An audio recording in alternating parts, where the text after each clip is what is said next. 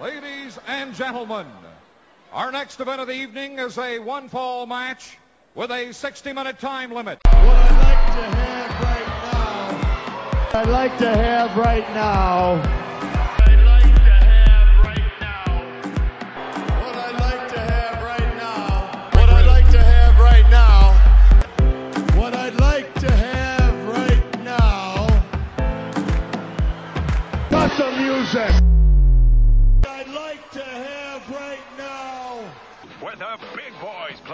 This is where the big boys play, huh?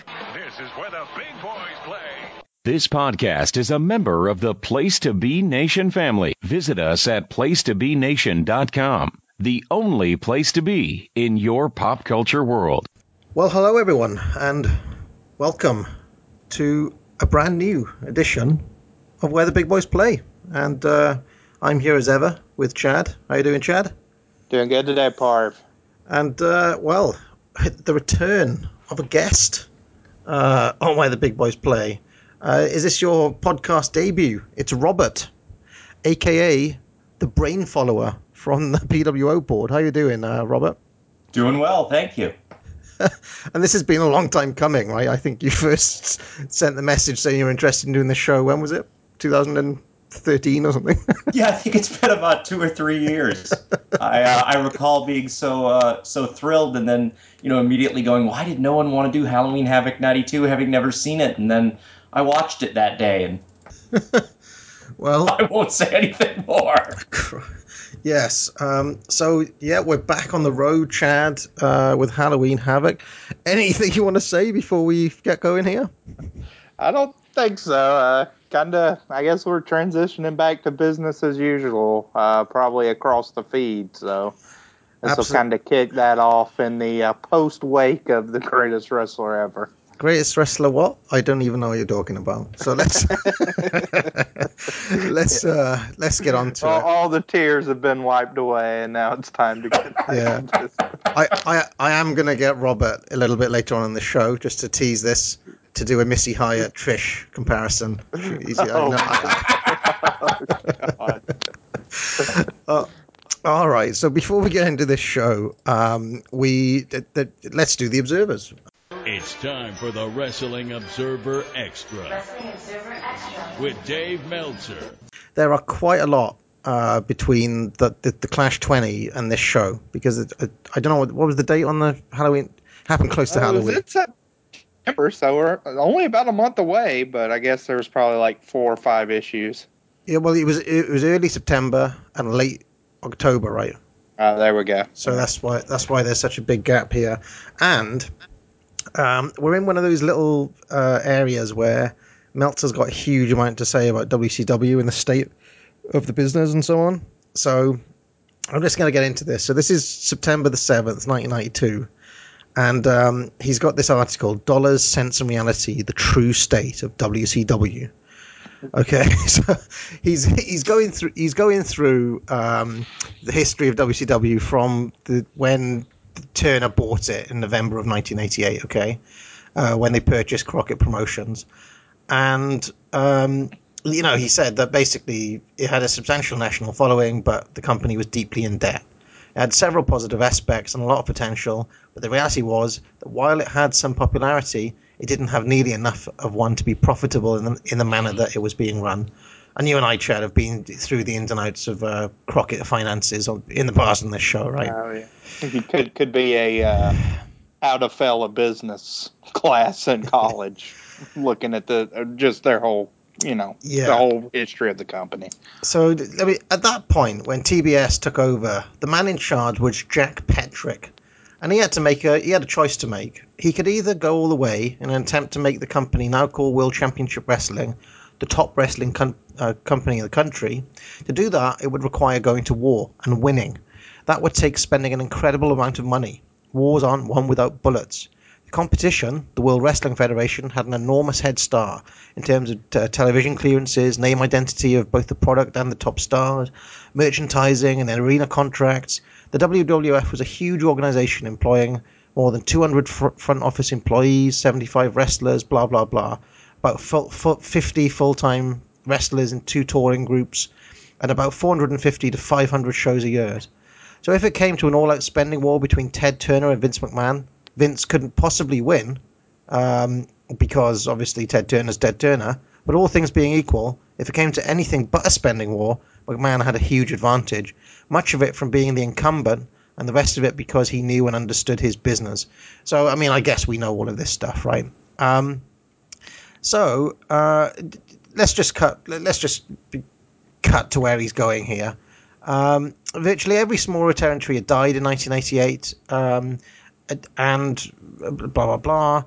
The decision was made to produce a lower budget product than the WWF. This was Jack Petrik's choice, okay? With less employees, less big name wrestlers, less big name arenas, cheaper looking television, with poorer clearances and exposure. The product would be different from Titan, but as it turned out, the person he chose to put in charge, Jim Herd, had no real concept of what different was, other than he changed his idea about it or had to convince him to change his ideas about what different was on a regular basis. Okay, and uh, we've seen some of that on this show as well, Chad, ding dongs and so on. Sure. Um, so, um, I, I- let's keep on going with this. Uh, where are, where is Meltzer going? Well, the day of reckoning is here. Despite some people rejoicing when Bill Watts was hired to take control of WCW, Watts wasn't brought in to take on Titan Sports. Only with words which have little meaning. They wanted him to cut back on the bullets. He was brought in to cut expenses. WCW's problem under the former management was that they wanted to challenge for the top spot or become major league, but lacked the understanding of wrestling history in this country. In almost all cases, going back uh, to the beginning of time in the US, few cities have supported two promotions over the long haul. Uh, there have been many promotional wars in different cities and territories, but ultimately there was a winner and a loser, not a peaceful or sometimes not peaceful coexistence. If there is one aspect of the success of wrestling in Japan and even Mexico that can't be translated into our culture, it is the ability of many promotions to survive for the long haul in opposition to one another without the fans giving up on one because they came to the conclusion that it wasn't major league. Um, so it all, and don't forget, fans, this is before the uh, the, the so-called Monday Night Wars here, and I'm just gonna like Robert, you were a fan in 1992, I take it. What was your perception of these two companies at this time? I had almost no. I didn't get cable until 1993, and I grew up in Massachusetts, so we didn't have WCW. The only thing I knew about it was uh, my closest neighbor friend, who was also a big wrestling fan. Uh, they had it, and his dad was somewhat antisocial, so we were never actually invited over to go watch it. But he would keep me informed of everything that was going on in WCW, and he would tell me how you know it was sort of the very sort of I, I, maybe he wasn't the first wrestling smart, but for eight he was young. That um, that was the real wrestling promotion. That that was a much more serious promotion, and there was something vaguely wrong with me that I wasn't able to watch WCW because it took wrestling serious. And the first WCW show I ever saw was a random Saturday night in '93 when we finally got cable, and it was the Beach Blast mini movie. right. I, I just went, yeah, really? This was the serious promotion that I was. But um, so I had other than, but it's odd because I knew who Ric Flair was when he came in. I knew who the Road Warriors were when they came in as the Legion of Doom. So, and I couldn't, I didn't read Apter Mags at the time, so there had to be some general knowledge. But I don't think I saw any WCW product until a year after this. Uh, what about you, Chad? You were pretty probably still quite young in 1992, right? Were you, were you watching? it? Six years old. This is right around the time where I became uh, pretty cognizant of uh, WCW and their online storylines. I really jumped into WWF in 1990. Um, still, you know, even at this point in time, I was still holding out hope that Hulk Hogan would come back. I made the transition to anybody else yet um, but was starting to kind of surround myself with WCW more, getting behind Sting. Uh, Jake Roberts, we'll talk about maybe a little bit later, but Jake was actually someone that helped me kind of uh, become more noticeable in WCW actually when he made the move over.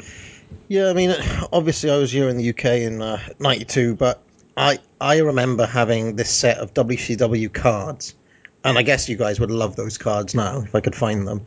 Um, Yeah, are, are those the ones with the black background, or the more Uh, colorful, like yellow and green? Um, well, I remember they were they were. ra- I remember there was definitely a Sting one and a Ron Simmons one that I had. Yeah. So I actually have a couple, uh, some of those old, like, from right around this time period. I should dig them up. They're at my parents' house still with, like, my old wrestling figures. they were they were actually pretty high quality those cards. But I mean, I remember I remember thinking at that time, just kind of knowing, like deep in my like, you just knew it was a little bit shitter. Do you know what I mean? Like, it was clear that WWF was the big leagues and WCW was like the the, the shitty number two. Like, I'm, I, I'm trying to remember how old I was at that time. What, like a, eleven or twelve, something like that. But I, you just know, you know. Um, and I may have told you this before, Chad, but for some reason there was also a corner store in town that was stocking USWA figures for some reason, and that was the, I mean they seemed properly like I had no idea who those, you know, I thought they were made up wrestlers. Do you know what I mean? um, anyway, um, I I mean, I mean, I think that's just a presentation issue, though, mostly, right? I mean, just the fact that WWF had such a great marketing arm for the younger generation at that point in time. well, I mean, like when everybody in your class has got a Bret Hart, you know, pencil case or Ultimate Warrior, you know, Right. ring I mean, I had. Hogan sheets, Hogan toothbrush, Hogan alarm clock, and everything else. And then you compare that to a few WCW figures and WCW trading cards. It's I mean, kind of pales in Uh, comparison. I remember when Ric Flair debuted and nobody knew who he was in here because wow. you know nobody knew who he was. I mean, I I I was kind of watching the very late night WCW, but that was me, you know. so yeah, and it, even now, when I tell people, "Hey, Ric Flair's the greatest wrestler of all time," they look at me as if to say, "What that guy?" You know, the the, the ones who were just fans, you know, in this period. So yeah, there's a real perception thing there, which is quite I mean, interesting. I, gue- I guess where I live is more open to that ideal than both of you guys regionally. So yeah, it's not. I would say it's not that extreme for sure, but I mean, when I when I grew up as a kid around this time, nobody was watching either. I mean, every once in a while, people would talk about Hulk Hogan or the Ultimate Warrior, but once Bret and Luger and all those guys came into W WWF and Diesel, I mean, everybody was out until the NWO. So it was a pretty bleak period. Let, let's get up to let's get back to Meltzer's uh, essay here. So first of all, he talks about the big money contracts they were throwing at guys like Ric Flair, Lex Luger, the Road Warriors, Sting. He said even if these weren't justified by the gates they drew, they were justified by the free market system. To keep talent like that, they would have to pay them more than they could earn with uh, with the competition. If not, they would join the competition. And of course, think about it: they've lost Flair, they lost Luger, they lost the Road Warriors.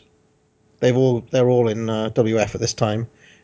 Sting is still there, of course. Um, uh, if not, they would join the competition. Without the contracts, there would be no chance of the company ever picking up momentum, because as soon as they'd get hot, the key guy would be gone. The funny part was, in hindsight, even that even that wasn't enough, as all but Sting wound up in the competition. But in order to switch from being number two to number one, you need to have the most recognizable stars, which in this case were names like Hulk Hogan, Roddy Piper, and Randy Savage. And talk about prophetic. This is so weird re- reading this, knowing what we know now, isn't it? Right. right. Um, while WCW did have secret meetings or phone calls with Piper and Savage, at no point did they get a name of that caliber to jump. They couldn't pull the trigger. Even the occasional Rick Steamboat or Barry Windham, neither of whom were raided away in reality, although it probably did look that way to the TV viewers, did virtually nothing to change the perception that the wrestlers from Atlanta were a notch below the cream of the crop. Um, meanwhile, time after time, their competition pulled the trigger. WCW became the feeder system in the casual fans' eyes to the WWF, even at a time when WCW was paying its wrestlers enormous amounts of money to avoid that very thing. I used to appear on uh, non wrestling talk shows several times per week a few years back and was always asked when will Flair, Luger, Steiners, Sting, Road Warriors dump to WWF, but never when will Hogan, Piper, or Savage dump to WCW. So I think he's making a pretty obvious point there. Um, I, I will say one thing I do remember is that when Rude went to WCW, I did think that was quite a big deal at the time. Um, it made me it made me think, oh well, if Rick Rude is there, you know, it can't be that bad. so it's just something to think about. Anyway, Jim Herd was dumped and replaced with Kip Frye, a lawyer with virtually no knowledge of the wrestling business. But Frye was enthusiastic as all hell and ready to uh, fight the big fight. He started spending money, had ideas of upgrading the shows, not all of which were good, but he was in a bad position, having very little of uh, knowledge of wrestling going in. He spent big money to sign the talent, added incentive bonuses to increase the work rate, truly wanted to clean up uh, the steroids as a real deal rather than a PR con. Signed Jesse Ventura, one of the five biggest wrestling celebrities in this country, and made big money offers to some near the top WWF talent. Although the only one his uh, negotiations truly netted was Jake Roberts, who ultimately his successor Watts is being credit for given, uh, credited for bringing in. But after a few months of the fight, General Kip was recalled. The casualties were too high. The soldiers were happier, but the tide of the battle hadn't changed one iota. Frye never had a chance to succeed in his battle plan, and the reality was, even if given a chance, the odds were huge against him. Even at best, it would have taken years for him to understand the business well enough to have even been in competition. Let me just pause there. Robert, um, do you think Kip Frye could have done anything else uh, than what he did? Um, like, you know, he brought in Jake Roberts, but like is Meltzer right here that the only way to change the perception was bringing in the WWF top stars? You know, I'm not even certain that at this point. I mean, I don't think there's anything else he could have done other than what I think he did do, which was take a, a common sense approach of what's going to make our fan base happy that's slightly modernized to what we had been doing. You know, the um, you know, do the Dangerous Alliance, which is an update on the Horsemen, kind of keep it a little more serious and really try to get the wrestlers to put out the best product possible match wise, because that's what we're known for with the, the whole bonus system. I'm not even sure getting Piper or Savage would have really helped because on their own, I don't know if they have the political skills to sort of survive in a landmine that doesn't want them. You know, you use Jesse Ventura as an example look Yeah. what happened there. You know, it, for whatever reason, and we, there's a lot of opportunity tonight to talk about uh, Jr. and Jesse Ventura as a tag team on commentary, but. It, what impact did that really have, you know, in terms of their business sense and well, going he, up? he spent. We've talked about it before. I mean, he spent a lot of money on Jesse. Did do you think Jesse was going to do anything to turn this around? Is he going to bring viewers in? I mean, I know the thing that made me brain follower, the thing that made me start watching WCW was knowing Bobby Heenan was in it and being amused by him enough to be like, okay, I'll listen to him on commentary. And I did that for about oh two months, and I went, oh, this is a neutered, doesn't give a darn Bobby Heenan who's a shell of what he used to be. Eh, I'd rather remember him as he was. So I stopped Mhm. watching. And I think Jesse, I wouldn't say quite the same way, but I still think it took a long time for them to figure out how to get him to fit in. And by that time, the benefit you get from it is kind of gone. Right. Yeah. See, I, I do think there, there's a slight perception that the guys that they, even the guys they do bring in, are kind of has-beens. I don't want to say Jesse was a has-been in 1992, but Hmm. it's kind of he's associated with the 80s boom, right? Even like Jake Roberts is a you associate him with the with the, the 80s peak, right? It's kind of like, do you think bringing in Jake in '92 is going to pull up pull up any trees, Ch- Chad? Um, yeah, I, I I mean, it. I think in retrospect it did, but I mean, just for me, again, it's tough for me to separate. I mean, it's easy for me to separate watching it now and seeing Fat Jake wander down there. But as a kid at the time, I mean, in my eyes, it was like, oh, well, here's my second favorite wrestler up to that point in another promotion. So You see, maybe I should start paying attention. There, there's a horrible thing at the back of my mind, which is basically this, and it's a kind of an unspoken thing that I've I've kind of been thinking about for some time. But really, I want to say that the only true draw was was Hogan. Like the only true actual draw in the whole era was was like I don't actually think any single guy apart from Hogan can pop a gate. Andre could pop a gate back in his prime. But I haven't seen any evidence that anybody else can propagate in America after about 1985. Like, I mean, we, we, we talk about like Flair, Funk doing decent business in '89, but it's only like relatively speaking decent business. Like D- Dusty could draw in the early '80s, but he couldn't draw in the late '80s. What if? I mean, I mean, I guess Savage. I would argue. Well, have you, what have you looked at the numbers though? I mean, if you look at like Savage's, like Savage, like a typical Savage show would do about 8,000, 10,000, something like that. Typical Hogan show does about 18,000 guaranteed. So it's like, you know, you could stick anyone in that main event. It could be like Greg Tito. It doesn't matter. That's it'll it'll make about eight to ten thousand. Like like your typical Ted versus Savage main event is about 10, 12,000. Hogan. Yeah. I, uh, I mean, I think it's oh, a comparison. I, I, ooh, I think for that, there's two separate things. One is maybe others could necessarily pop a house and I mean like we're talking about house shows we've discussed in these observers Parv that are like Yeah. hundreds of people, not even thousands. Yeah. So I think they could do better than that. But yeah, I mean, to change the complexity of a whole promotion, which is really what WCW probably needed to do right now, and was trying to do with all these creative changes, uh, starting at the top level of the organization and then coming down and eventually with talent. Yeah, I mean, I, I think Hogan's definitely the cog there. Just like now, I mean, you think about, I mean, it seems odd, but I mean, there's more of a gulf between TNA and WWE now than WWF and WCW then. Yeah. But I mean, who who would possibly even matter in TNA except for maybe a smidge John Cena if he left? I mean, that's the only possible option. Well, I reckon if Undertaker rocked up there, people would be like, "Whoa, whoa!" I don't it." even know about that. Because I mean, maybe, but Or if Austin went there or something, I don't know. I, I just think I mean I think at this point it's I, I actually would be defiant and say Cena would only matter. I, I think Undertaker Mike could again for a few weeks, but I mean he's not going to be a consistent performer. There's that consistency Yeah. like picture that people want as the face of their promotion, and he's not that now. So in the confines of WWE, it's good that he's a special attraction. He feels special, but to keep you coming back week to week or going to a house show or doing something to be energized in the product, you got to have some consistency there.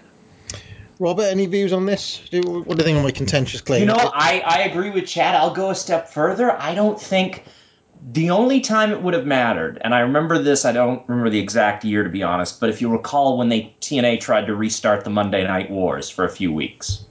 Yeah, that was uh, January 2010. Okay, all right. So if the first minute of their first episode had been John Cena walking out, that might have made an impact because you've got enough people who are already watching wrestling. It's on a channel people have heard of and isn't, you know, so obscure that the last two channels TNA has been on, I keep going, wait, what? I've never heard of this network. You know, so that might have made a difference. I don't think Undertaker, you know, as much as people of our age know who he is, kids today I've who I've, you know, seen talk about this, he's a guy they see wrestle once a year and have for like what, 6 or 7 years at this point? They still know him and not Molly Ringwald. That's well, no one's gonna pay to see Molly Ringwald wrestle. no, yeah, no, I, get- I get the point. I get the point. Well, yeah, I mean, I mean, just quickly, when TNA tried that, they had Jeff Hardy debut along with Hogan and Flair, who were washed up. So you had your old timers then coming in, and that meant nothing. But even Jeff Hardy in 2010, it's weird to think about, but he was the second most over babyface for 2008, 2009 WWE, and he meant nothing. do, do you think Rey would make people turn the channel? No, because he's on Lucha Underground now, and they're you know they barely survived to season two, and Yeah. ratings have only you know, I mean they're slightly better so far in season two, but nothing tremendous. Hmm. I mean the the U the U.S. market now, contemporary wise, is so odd because it's it's it's just such a big difference. I mean, there's it, you. It's almost like you can't even compare WWE to any other wrestling promotion. And back in the time frame we're talking about, I, th- again, there's more because WWE wasn't doing great business either, so there was more opportunity for WCW. But I can definitely see how you would think they would have to have Hogan or bust to really make a difference. And What, what, if they you know, as what, we saw, that's what they needed. what if they grabbed the Warrior in '92? Do you think that would have made a difference? Ultimate Warrior. That would have been interesting. I mean, he bombed in '90. Um, I don't know. I mean, it's so weird that time, but that because I mean, Sting and Warrior were supposed supposed to be those guys for both of those respective promotions, and neither one was. So maybe with another chance, but it's I mean, it's tough for me to say. People are gonna think I'm crazy here, but I, I honestly think like, like maybe even like the Road Warriors were probably a bit a bigger draw than Sting. Like it's, it sounds nuts, mm-hmm. but I, I honestly think that if you, if they brought Legion of Doom back, say in '92, it would have seemed like a huge deal. I don't know. I mean, it, um, I just don't think the WCW stars ever drew. Like they they never had a history of drawing any sort of, you know, unless you go back to the days of Flair and Dusty, which is quite a long time ago at this point. So, anyway, um, it, it, Meltzer's talking about um, uh, Crockett and Bill Watts now being the first promoters to offer guaranteed six-figure contracts back in the mid '80s to their top talent. Why? Both both have suffered losses of too many top stars right in the middle of main event programs with little and sometimes no notice. They needed to be able to plan ahead. To do uh, that required guaranteeing those that they made plans for uh, and guaranteeing that they would be there for the long haul. The only answer was signing wrestlers to contracts. To get the wrestlers to sign, they had to they'd be offered up uh, to keep them happy enough to give up their option of going to the WWF for that time period. The WWF wasn't guaranteeing money, still isn't, but it didn't have to because the word around the industry was if you're on top there, you could make a whole lot of more money than you would uh, have made before or could make anywhere else. That word, which was usually but not always the truth, was more valuable in many cases than big money on paper. It also gave smart wrestlers some real leverage. Nobody used that leverage better than the Road Warriors, who in late 1987 signed a three-year contract for $500,000 a year apiece. Um, but as it turned out, even with the most cherry of all deals, they didn't even last the three years. Midway through year three, they were offered a new contract by Herd for 156,000 apiece. When their current one ran out, they were so insulted by the proposed cut in pay, they didn't even wait to collect their last six months. They wanted out, and of course, Hawk and Animal. You know what? We know what they did then. So, yeah, kind kind of in, kind of interesting uh, to go through all of this.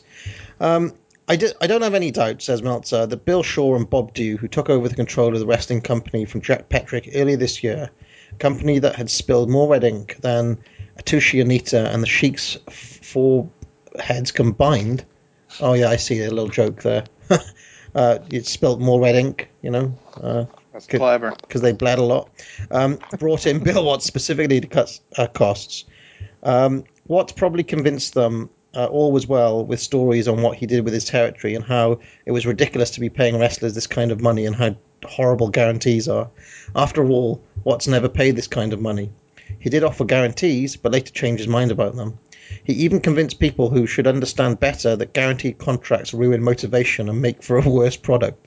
Like the WCW wrestlers who were on guarantees weren't working as hard in the ring every night as the WWF wrestlers who didn't have guarantees.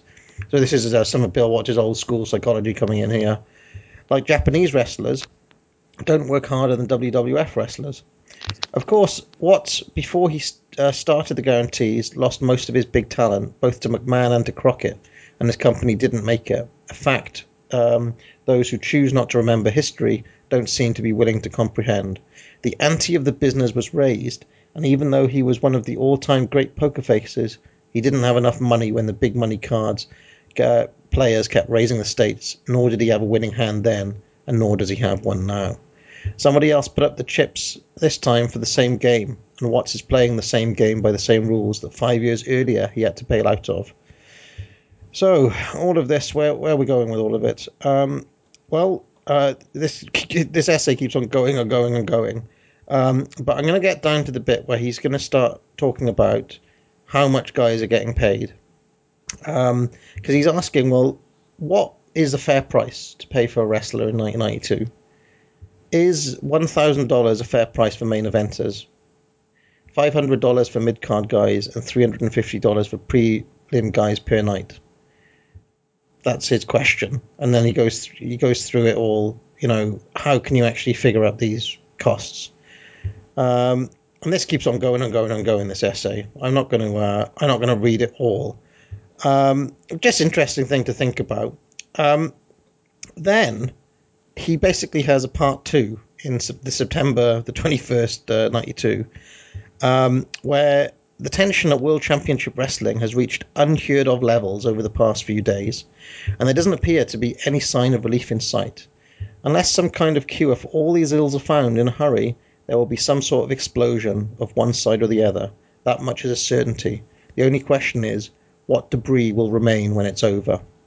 So, as we discussed last week, uh, Bill Watts was largely brought in into WCW to improve the bottom line. The company had bled Reading for nearly four years, and the men in charge, Bill Shaw and Bob Dhue, had decided the inevitable day of reckoning had come. Clearly, in the current economic climate, with all aspects of wrestling interest and income on the decline, the best one could hope for is to tread water or to slightly increase the total revenue of the company. For the short term, which is this quarter's balance sheets, a substantial raise in revenue wasn't going to happen. Building for the future seemingly isn't the prime goal as much as a, um, a less devastating quarterly balance. So basically, he's trying to just. It's damage limitation at this point because things are that bad, okay? Every cut, no matter how frivolous it might seem to one person, is going to make someone in the company bleed, figuratively. Um, and then he keeps on going about this. The villain, in all cases, of course, is going to be Watts. It's largely his decisions where the cuts are going to be made, and every cut is going to hurt someone.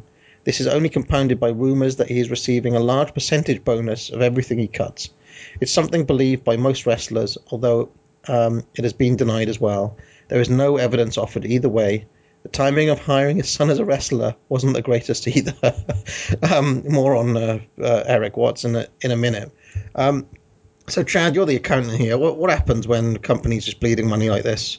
Do, do you have to bring in somebody like Watts who's going to just ruthlessly cut money? Oh Like- uh, yeah, I mean, I mean, your strategy is you you trim the fat, and that usually is a, a It's very tough once that ship is to that point that you can steady it and actually become prosperous again, as we see what actually happens on WCW. Uh, I've- been a part of this with two companies, one that went out of business and one that actually uh, was able to sell itself.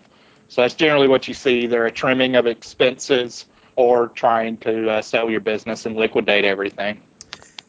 So, so basically, everybody's miserable. Everybody's scared. Some perhaps out of paranoia. Probably the most of the, probably most are scared of the legitimate reality of the situation. And as all of this was going on in the world of WCW, into Bill Watts' office stepped Brian Pillman. Earlier this year, Brian Pillman had signed a two-year contract with Kip Frye. Frye, if you recall, was a major proponent of the light heavyweight division. Pillman, if you recall, had just come off a series of matches with Jushin Liger that were arguably the best series of matches in North America since 1989. Future matches between the two promised to get only better and to add a new dimension to US wrestling. Pillman's prospects looked bright at that point. He seemed the clear choice to be the flagship of the light heavyweight division in WCW, and quite possibly for years to come. Um, so where is Meltzer going? His series with uh, Liger was hot. Um, with both his faces, Liger was basically unknown to the casual audi- audience with no angle supporting it. Uh, but this was kind of hot wrestling. Um, blah, blah, blah.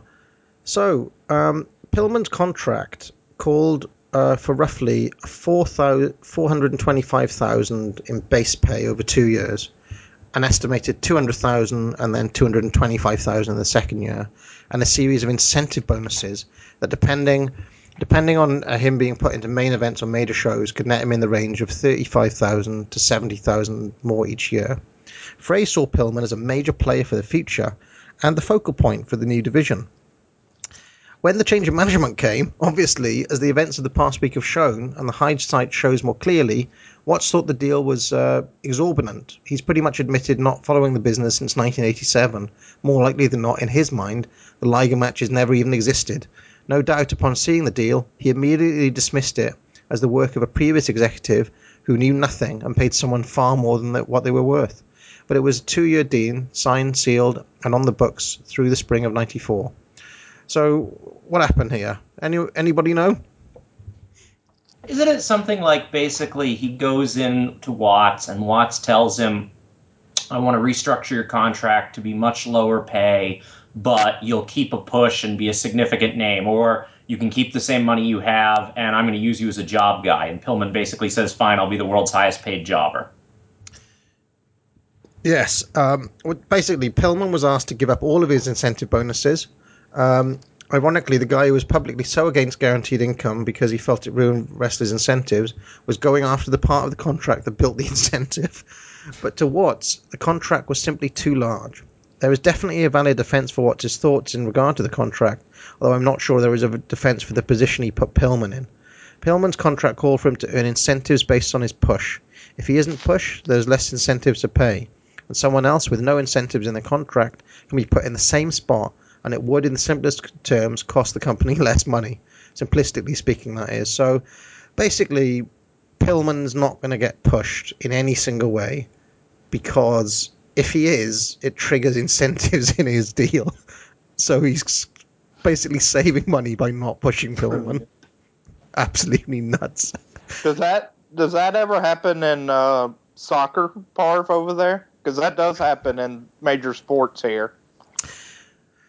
Mm, yeah, occasionally, like sometimes you'll get guys who get certain things that trigger into their, like I don't know, Right. if, if they play for the club twenty times, it triggers like another two million that they have to pay the club they bought them for.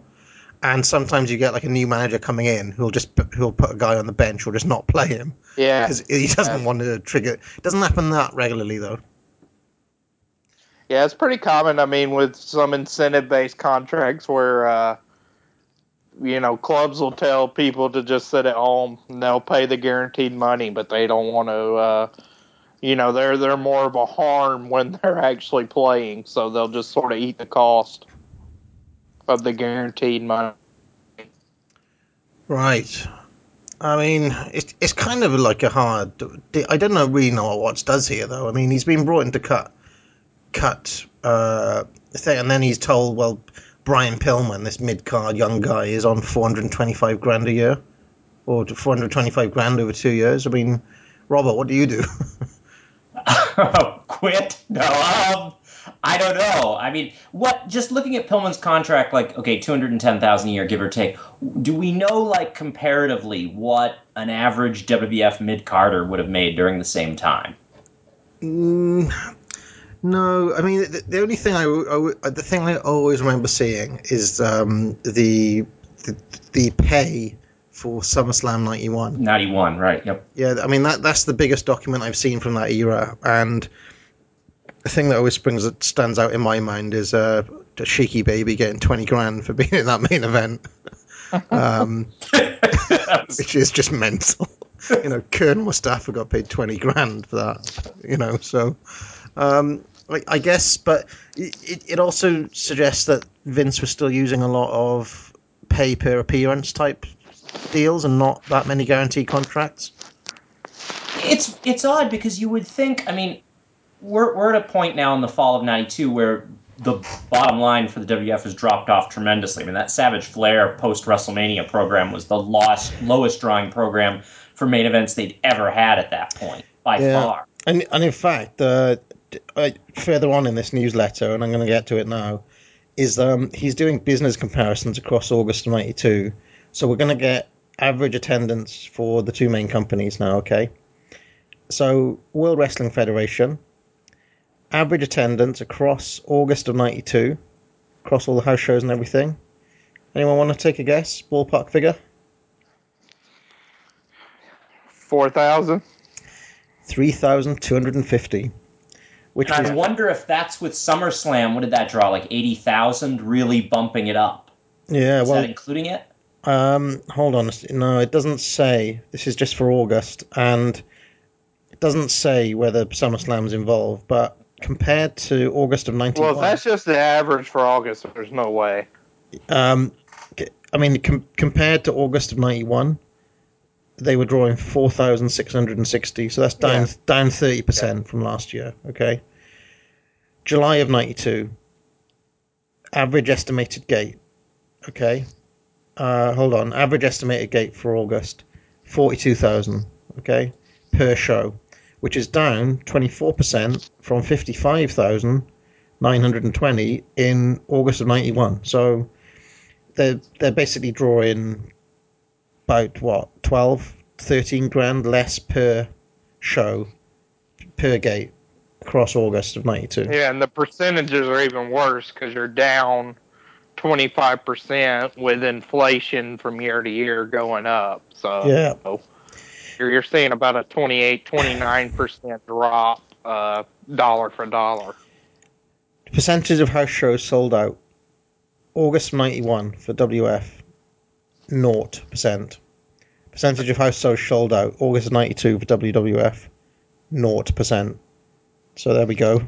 Um, average cable television rating in August of 91 was 2.4. August of 92, 2.1. So the TV ratings have gone down a bit as well.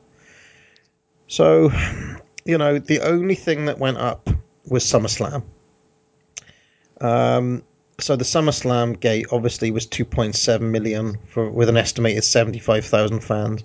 There's your Wembley, Robert. um, and of course, SummerSlam 91 did 20,000, which is a four, th- 445,000 gate. But if you look at the buy rate, SummerSlam 91 did a 2.7, SummerSlam 92 did a 1.5. So really, it's an artificial spike because it would happen in Wembley, basically. Um, so interesting. And if you look at the SummerSlam preview show, hosted by Sean Mooney, of course, uh, um, you did a 3.6 rating in 91, 2.7 rating in 92. So the preview show is down like a whole, you know. Now, if you move to WCW, so that, that's the situation in WWF, not looking really for Vince, okay? Will you all agree? Sure. I mean, down across the board, right? Yeah. Now look at WCW. Average attendance for August of 1991, 1.8 thousand. Okay, 1,820. So not um, like significantly lower, less than half of WF, but still not as bad as you'd think, right? Estimated average attendance for August of 92 is actually 2.3 thousand, 2,380. That's plus 23%. So Bill Watts, say what you want, he's got the he's got the house show numbers up. Can you believe this? Well, yeah, I mean, I, I, I, I think a cool, better comparison would be to look at like it made '92. If I don't think we have it, but I mean, because that's right. I get. I mean, I mean, we talk about it almost every show we're doing in this point part, but I mean, the Dangerous Alliance was so amazing from quality wise, but mm. at the box office it just didn't translate. So if like the stuff we're seeing now was outdrawing that um, with the gate, it's I mean it's kind of similar to what we're seeing now though with with modern day WWE. I mean WWE just legitimately had the most people they've ever had attend a show and had an absolutely huge live gate for a show that was pretty panned across the board. And I However, would you're the accountant, Chad. Look at this number. Average average gate, August of 91, 21,840. Average gate, Right. August of 92, 21,420, down 1.9%. So even though the attendance is up, the gates are down. So I guess that means what's was a what's uh, comping them or something? That's either uh, yeah, either more comps or slashing prices of the uh, tickets. Yeah. I mean, I mean that's not a huge difference, but yeah, you certainly don't want it to go down. Again, with inflation from year to year, you're talking about four or five percent, so not as dramatic. I mean, that's a pretty dramatic down grade for WWF. I mean, it really when you present the numbers just for August in that way, it looks like SummerSlam '92 really saved their asses Yep. with that huge gate. I mean, that was a million, two million dollar gate. Yeah. And and I've said it before. One of the all-time things Vince doesn't get enough credit for was that was somehow selling out Wembley when he was only on Sky TV. So Right. anyway, um, the percentage of house shows sold out in August of '91 was 13%, and in August of '92 was 0% for WCW. Um, cable ratings 2.3 and 2.0. And then he actually goes into the, some of the All Japan and New Japan stuff. I won't go into all of it, um, but it's interesting that if you look, the average attendance for an All Japan show was about 2.2,400, Chad, across Okay. August and across 91 and 92. Didn't really change.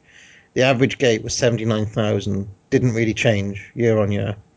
Um, percentage of sold house shows sold out, 80% all Japan show sold out in August of 92. So you can see the conservative Giant Baba booking to his capacity there. But when you look at New Japan, average attendance, August of 91, 10,000. August of 92, 9,000. Average gate in August of 91, 453,000. August of uh, 92, 499,000, up 9.2%. So Inoki, basically, like New Japan, clearly were the biggest company in the world. Like, like in terms of if you look at their live gates and the numbers Yeah, they would, I mean, it's, That, I mean, those will be a little inflated because of G1, but yeah. um, because of, you know in August they're doing multiple sumo hall days. Well, but, it, it doesn't include the um, the the eight hundred and forty thousand gate at the uh, Budokan uh, for all Japan. for all Japan, so that's not included. And Okay, and that would have been and that Budokan show part would have been when Misawa beat Hansen for the Triple Crown. yeah, just So- just just an interesting little thing to think about that they were like New Japan Yeah, was. but, but yeah, and, and the weird thing about New Japan too is this is right before they start the New Japan versus War feud, which did really good uh, at the box office and was amazing to watch as well. So it was the Dangerous Alliance kind of stuff come to fruition because it did great box office and it was uh, a joy to watch going back. May actually be my favorite feud of the 1980s going back through the stuff. Do, do do you think you could say though that New Japan was the biggest wrestling company, the number one in the world in '92, based on based on what we just did, or would you still give WF Uh, because of the SummerSlam? Yeah, I would want to see what CMLL was doing. Right. This is right in the infancy of uh, AAA as well. So they were kind of splintered a bit. So probably New Japan, I think it's probably fair to say, was number one at this point in time. Wow. Well, any, anyway, more, I think New All Japan is number two is not a terrible argument either. no. I mean, because they were able to sell out the Budokan now consistently, so they were rocking and rolling. I, I just think that their numbers were so much bigger than everyone else's, but you know, I guess they don't operate f like they operate the tours, don't they? So that must factor. Well, well, anyway, um, Bill Watts has announced that the top rope rule, based on the fans' response, would be removed for the light heavyweight tournament and for that division starting with the tournament. That's because we care about what the fans think. Didn't the fans vote to eliminate the rule altogether, regardless of the weight division? Robert, comment on the top rope rule if you might. Oh God. Um, you know, I actually do get what he was trying to do. I, I do see the logic of trying to set things back and, and make everything safer for the workers as a compromise to what you've done with removing the mats and stuff like that. But I just think at some point you have to be willing to say, okay, how much time can we peel back here? And how much can we reset expectations to be much lower than what they have been while we're in a competition that we're losing? Um, I, I don't, especially because you're taking away. No, I'm, I'm, I'm glad he did it. I think it was the smart thing to do to get rid of the ban and re, you know, go back to allowing high flying wrestling, which is one of WCW's signature points. I get what he was trying to do. I do. I just think it was wrong, wrong audience, wrong time period, and trying to change, go back too much.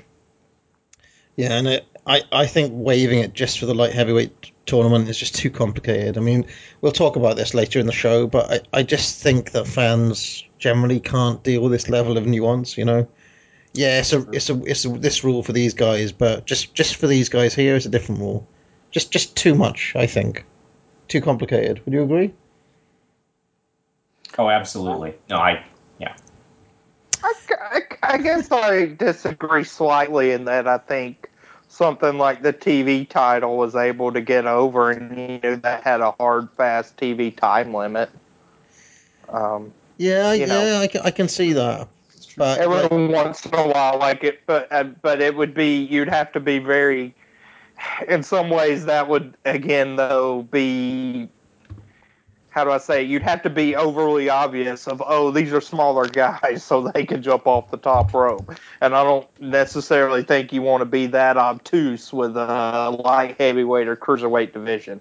I mean they're going to be smaller just by nature, but you don't want to really bring that to the forefront where the viewer is trained to say, oh, well, these are two skinny, you know, lightweight guys coming in, so they can fly off the top rope, but it yeah, almost has kind of like a puny aspect to it, you know, a stigma. Well, Shane Douglas debuted, beating Super Invader with a belly to belly. It was good how they put Douglas in exactly in as every jobber would be. So he had no musical intro, no big build up, made it look like it's going to be a typical squash, and then they put Douglas over instead. So we're about to see Shane Douglas on this show. We'll talk about him in a bit. Pill, uh, Brian Pillman is now a total heel, um, and he appeared to what uh, to have what had been a loaded boot gimmick to beat Marcus Bagwell. But Jim Ross never sold it as clearly enough that if you didn't know what was supposed to be happening, you wouldn't have a clue what was going on. Pillman had a confrontation with Brad Armstrong, which wound up with Scotty Flamingo and Bagwell involved. Anybody know anything about Pillman's heel turn here? Yeah, that I mean, this was kind of just it built and built, and then he ended up cheating, and that was sort of the catalyst. And we'll see on this show. This is kind of, I guess, if you want to say an unveiling on a big stage, but this was him sort of formulating what his heel persona was going to be like going forward. Also on television this weekend, they aired portions of Rick Rude versus Kensuke Sasaki and Sasaki and Kenji Muto versus the Steiners from Japan.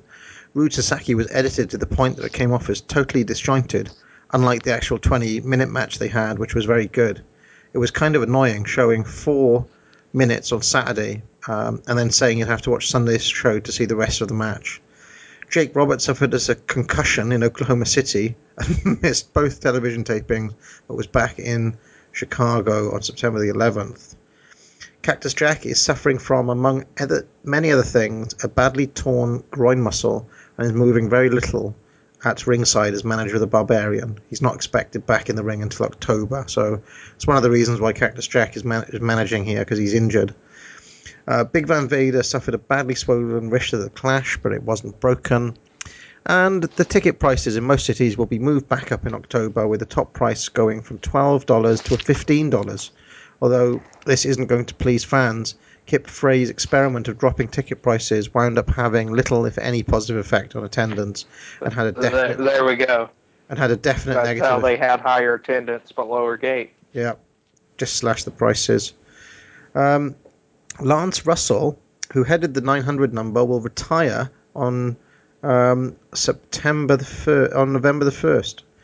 Russell was planning on retiring just a few months later anyway, but they sped it up and pretty much are putting Jim Ross and Dennis Brent in charge of the 900 number, so they don't pay per diem and tra- um, so they don't have to pay per diem and travel costs for Lance Russell anymore in his last couple of months. um, that's a, such petty cost cutting, but Russell does not retire, does he? Well, yeah, I mean, he goes back to Memphis. But, Yeah. Maybe he was just bored. well, I think, I wonder if this was, uh, who knows, but this could have been a, you know, a nudge nudge of, I don't know when his contract or what type of deal he was, but just saying like, okay, your contract's coming up. We're probably not going to renew it. We can, you know, retire you. We like you, Lance, but Well, this, one way or the other, you're not going to be in charge of the 900 number going forward. this is one of those things that I just cannot understand. You know, if I was cost cutting, the first thing I'd do would, would be literally to halve the broadcast team. We've talked about this so many times, but you've got Lance and Solie and Magnum TA and all these guys just knock do all these dudes knocking about. you Even know. Tony. Tony, like, you know, I, I know Jim Ross was kind of hosting like what two or three shows at this time, but I don't know. I just think they've got like you could slash that team a bit. Uh, oh yeah. Hell, I, mean, think- David Crockett's still working there. Stick him back in the booth. that that wouldn't cost you anything. What, what, do- what do you reckon, Robert? Yeah, I, I, how many people was it? Like close to a dozen people at this point who are announcers or doing something. I don't see. I mean, I get WCW has a lot more TV that doesn't recycle than WWF did at the time, but you need four people. I would say would be generous, and then one interviewer, maybe two, and cut the rest. You need an A team, a B team, and a C team, and um, Mean Gene Mitzi. and and Missy. That's what you. I guess. But yes. I mean, I'm just trying to think of what Vin, what Vince would keep. I mean, typically you've got Monsoon and Heenan, Vince and Jesse. Himself. Vi- Vince and Jesse. Vince doesn't cost any money. There's your David Crockett. Which I mean, Watts could do commentary just Oh, to yeah, way- what, what's could what's could go in the booth, and then who else would he keep? Sean Mooney and Mean Gene. That's basically your. Oh, and Lord Alfred Hayes. I wonder what Lord Alfred Hayes was on. I, I want to know what. quick sidebar Parv, but going through these TNTs, I want to know what Lord Alfred Hayes had on Vince all these years. He adds nothing of note on any of these shows. he's not funny. He's not clever. He just sits there. he he does excel at one really key skill, which I've talked about before, and that is he can talk for literally two minutes without saying anything. Yeah, the- that's all he does. well, you guys know how Hayes left, right? You've heard that story. No, why didn't you remind us? Well, it's in 90, I think it was 95, uh, Vince had to cut the front office salary, and eventually he decided he would, this is uh, not something I agree with, he would eventually cut the front office salary of just the people who had been wrestlers or had had some involvement in the wrestling business beyond being like, you know, Brian, well, that's a bad example, but Kevin Dunn and people like that wouldn't have their salary cut. And apparently the only person who was so offended by this that he quit the company was Lord Alfred Hayes. And this is 95, where the only thing he is doing is the promotional consideration paid for by the following bit at all. It's like what a what a hill to climb on, man. I mean, but seriously, what like around this time in '92, I was just like, oh, you know, well, he's just an old English guy. They're giving it, but no, I mean, this is 1984, and he ain't doing jack shit then either. Yeah, the, his oh, career is Oh, something. But, but yeah, I mean, I mean, I think Watts certainly. I mean, hate to say it, Parv, but probably first person on your list would have been, you know, Jesse, right? Well, yeah, I mean, think like he could just stick himself in there and do the same, virtually the same job, you know. Yeah, Like, yeah. I mean, Watson's really good at Mid South. I mean, he can. I think Watson Tony actually would have been pretty fun. Well, while, while we're talking about weird uh, people quitting over weird things, what about Gordon Solie quitting WCW in 1995? Did, did you remember that one? I guess It, he, Gordon and Hayes had a conglomerate meeting together. well, um, no, what what happened was is that Gordon Solie objected so much to Angelo Poffo being inducted into the Hall of Fame that he quit.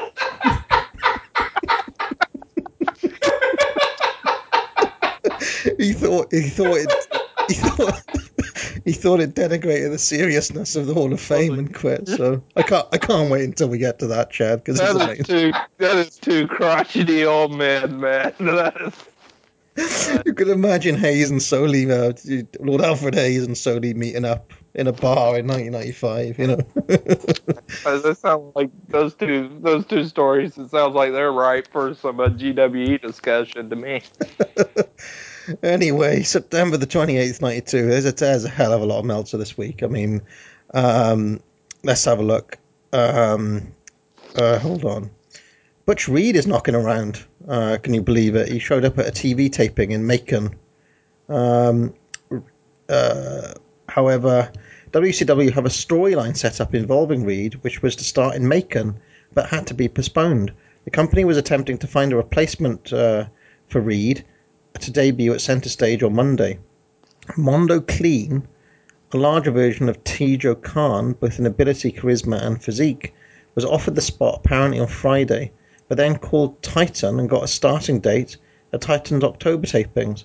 So they, so WWF, who's who the hell's Mondo Kleen? Do you know? I don't know that. Well, I don't know. W- WF poached him at the last second. Uh, so what happened to Butch Reed then? Why didn't Butch Reed do this run? Did he went back to his uh, rodeo ranch? Did he? Reed I apparently. guess I don't. I don't know. I didn't know about this. Um, Mondo Kleen. How is that spelled? yeah, K L E E N. All right, I, I just looked it up. Uh, Mondo Kleen is this is so Oh bad. God. is Damian Demento. Oh my god! So the WWF poached Damian Demento as he was about to appear as a replacement for Butch Reed in 1992. What the hell? Anyway, That's like them taking Ron Trongard in '88. it's bizarre, weird stuff. Um, anyway, as Well, I mean, Harvey was ranked number 216 in the PWI 500 that year. He was, yeah, okay. So as of uh, Monday's television, nobody had filled the spot for Butch Reed. Whatever idea they had for Reed was seemingly dropped. Uh, Reed apparently contacted the office afterwards and claimed he had the wrong date in his head for the taping, so that's why he wasn't there. Paulie Dangerously was also sent on hiatus on Tuesday, with the decision being made to put Steve Austin as a solo. Since he'll remain on contract, um, and apparently wasn't offered any kind of contract buyout except to see a storyline explaining his absence, he'll most likely eventually return. While there may be a storyline as blah blah blah. Oh my god, Chad. The news I've been waiting for for years. Jim Garvin was tentatively released Tuesday after a contract No. buyout. That was sad. Garvin? yeah, yeah, yeah. Did you you you saw the Hall of Fame? I saw the Hall of Fame, yeah. He, I did, was on my cruise. He, he didn't give us a yeah, yeah, yeah. But Yeah, I know. I, I I love the gift that somebody had of them dancing when they came out, and what what they say it was like when your uncle and your dad get drunk at your wedding. It was so bad them dancing. Garvin had approximately, get this, Chad, 17 months remaining on a reported 186,000 pound a year, dollar a year contract. Garvin was on 186,000 dollars a year. So so maybe Pillman wasn't out of line being uh, Holy annoyed. shit. Garvin was given a huge lump sum, reportedly in the range of 180,000, to give up the remainder of his deal as a buyout. So, Ah, so Garvin was given almost 200 grand in 1992 just to leave. go away. That's that's exactly what I was telling you about what they do with baseball players. They send them out to pasture. Just go home. As part of the release, he's free to wrestle anywhere he can find work. Did, did anyone give him a job? Well, I mean, he he does make a uh, curtain call back to the promotion. You know. On the surface, this does appear to be a deal that benefits both sides, since WCW had no plans for Garvin and it saves the company money over the long haul. Also, Chad and Parv don't watch don't have to watch him anymore, so that's good. uh, Garvin himself gets a big check now. Plus, he has the, um, the chance to earn whatever he can if he can find work elsewhere for the next 17 months. While not confirmed, it is believed Michael Hayes' contract, which was for a similar time period and a similar value, was also bought out, albeit at a far lower price. Why? Why at a lower price? However, Hayes was given a new contract to work primarily as an announcer. Both Freebirds contracts were.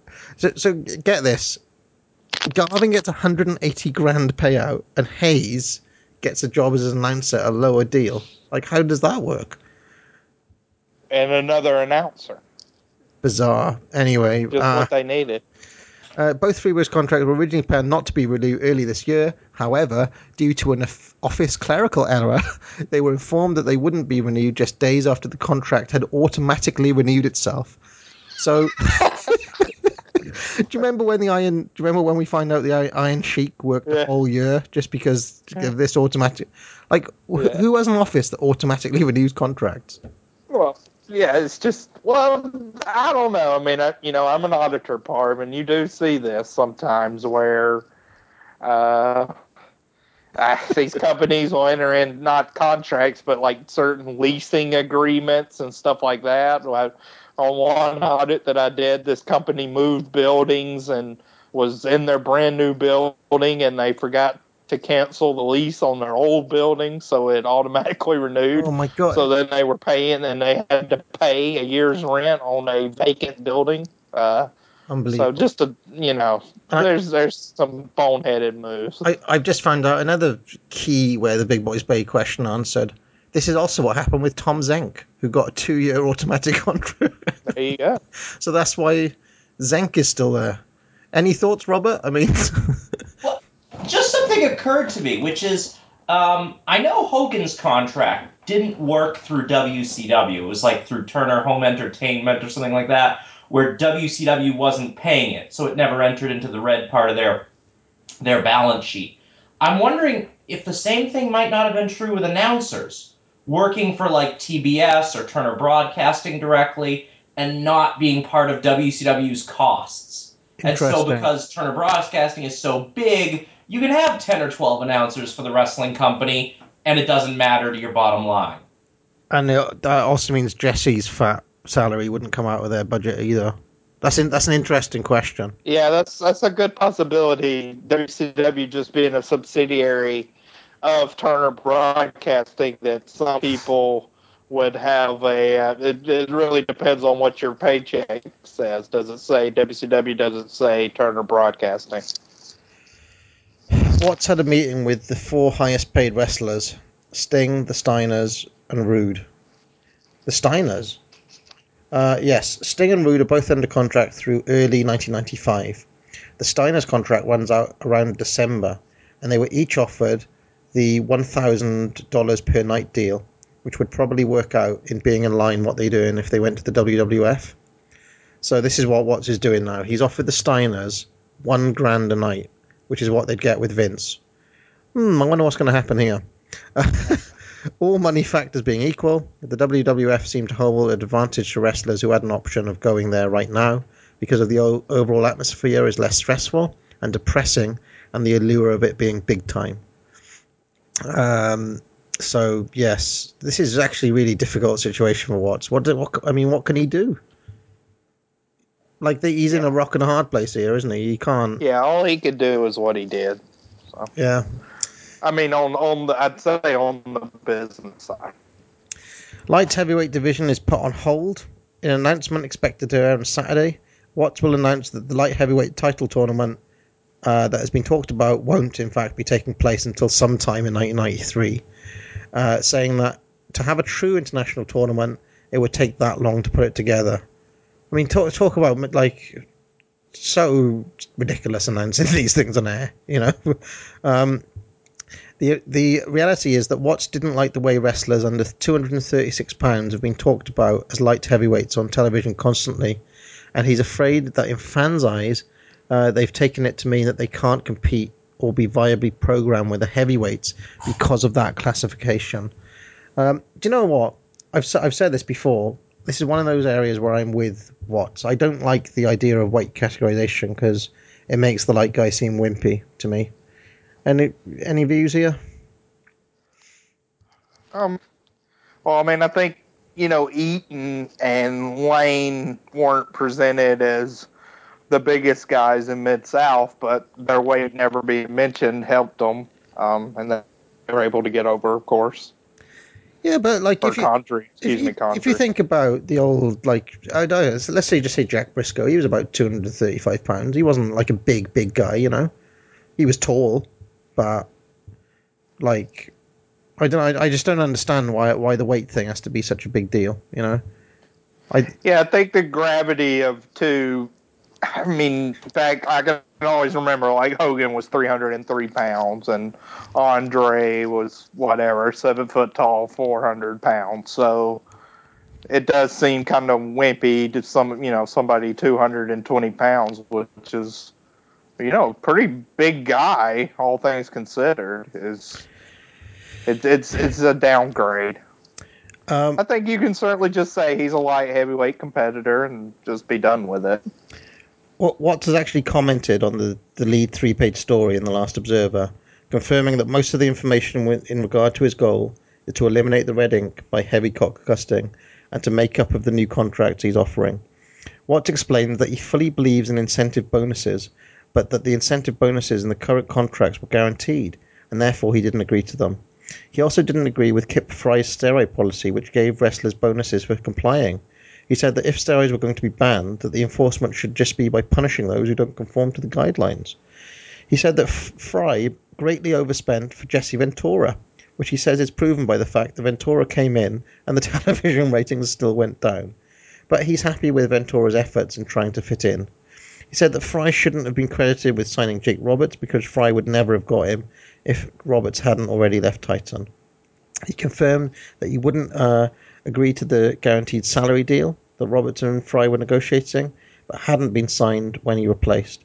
After much haggling, Roberts agreed to what's his per match deal, which is at the 1,000 per match rate. So there you go. Jake Roberts got paid $1,000 for Halloween Havoc 92, I guess. Um, Roberts insisted on putting a maximum on the number of shows per year he'd work. Watts said that different wrestlers will have different guarantees in regard to the new contracts as far as dates. Some will be given a minimum number of dates, some a maximum, and others no guaranteed with regards to dates. So this is some pretty old school c- contracts now, where they're basically, you know, you're going to get this match per night, and we're going to guarantee you this number of nights. So it's not like an annual salary anymore. Um, so yeah, there we go. Um, and there's stuff about him running house shows, and you know, it goes. There's some pretty detailed stuff in all of these observers. Um, but I think we've gone into some of that detail. So I'm going to move on. Um, Rick Steiner. This is the October the fifth, ninety two now, um, and Rick Steiner's the Steiners are in Japan at this time. Um, I guess they're working the tour, but they're still contract with the WCW. Is that right? Yeah, just in the talent exchange. Just in the talent exchange, okay. And hold on a second. I'm just going to get to the WCW part of the news here. Expect a steady stream of new angles on television on a weekly basis, a la Dusty Rhodes' 1988 booking, with people turning so fast that only the hardcores can keep up with it. I expect at least a few new twists and turns at television taped on Tuesday night in Columbus. One of the matches that will take place on that taping has Steamboat defending the TV title against Scott Steiner. While running all these angles makes for entertaining television, doing too much too fast confuses most casual viewers, and we already saw the result of what happened in 1988 in the NWA and the late 1986 in Mid South when a promotion continually throws angle upon angle out there hoping that something gets hot. When doing so much pretty much guarantees nothing is going to get hot because it all starts looking the same. Of course, the company is in a tough position because reversing a trend of declining TV ratings is the ta- hardest task of all. If people watch TV, you can at least get them to uh, the arenas by building towards a program that in some way excites or intrigues them.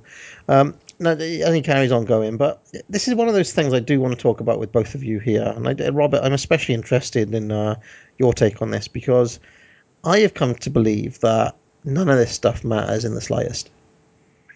And we see it currently with the current product, which is absolutely shocking, and it doesn't seem to make any difference at all. Like either the product's hot, or the either the viewership is there, or it isn't, or it flatlines, or it, it, I, I've I've come to think that the product itself doesn't really doesn't really make too much difference on you like they can't turn this around. Wrestling just wasn't cool in 1992. Like certain, Yeah, I mean, I know. Yeah. I, I agree. I just think it comes down to you know you're going to get the more you attempt to do too much on television too quickly, the more you risk confusing the audience that's going to come in and watch it and be fresh to it. And that's what you want. I mean, I can only imagine somebody who, I don't know if there's anyone like this, but if anyone had switched over with Vince Russo to WCW in 1999, you know, as a viewer, Yeah. what they would have made. Used to all these new characters and these concepts that are changing, you know, what, five times a show, let alone, you know, week by week. And it would have just burned them out.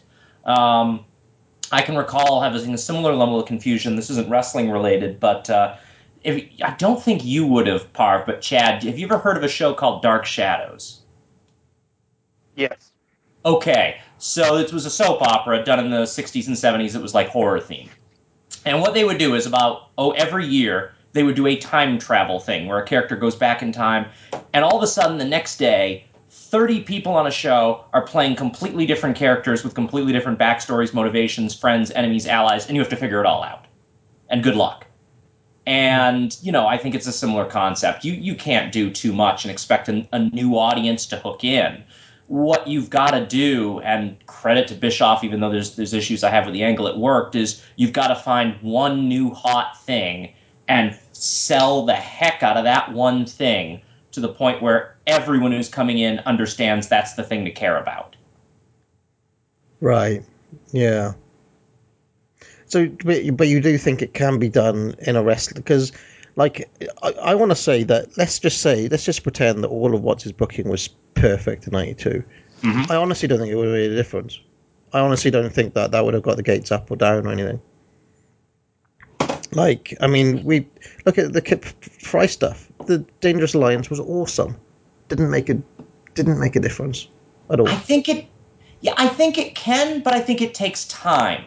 So I really think that a lot of the, I mean, maybe I'm just wrong on this, but a lot of the buildup for, um, to go back to a little later on, the reason uh, the WWF came back, they had some really good booking at the top in '97 with uh, the Hart Foundation sort of Steve Austin angle, and it didn't really move the ratings all that much at the time but it got at least people to be talking about, hey, there's at least something interesting going on. And I've kind of noticed getting hot again can take a while. You know, we think of WCW as going from ice cold to the NWO, but that didn't happen either. You know, it went.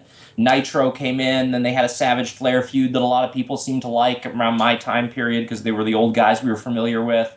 And then we were a little more into it so that when this hot new concept hit, everyone was suddenly interested.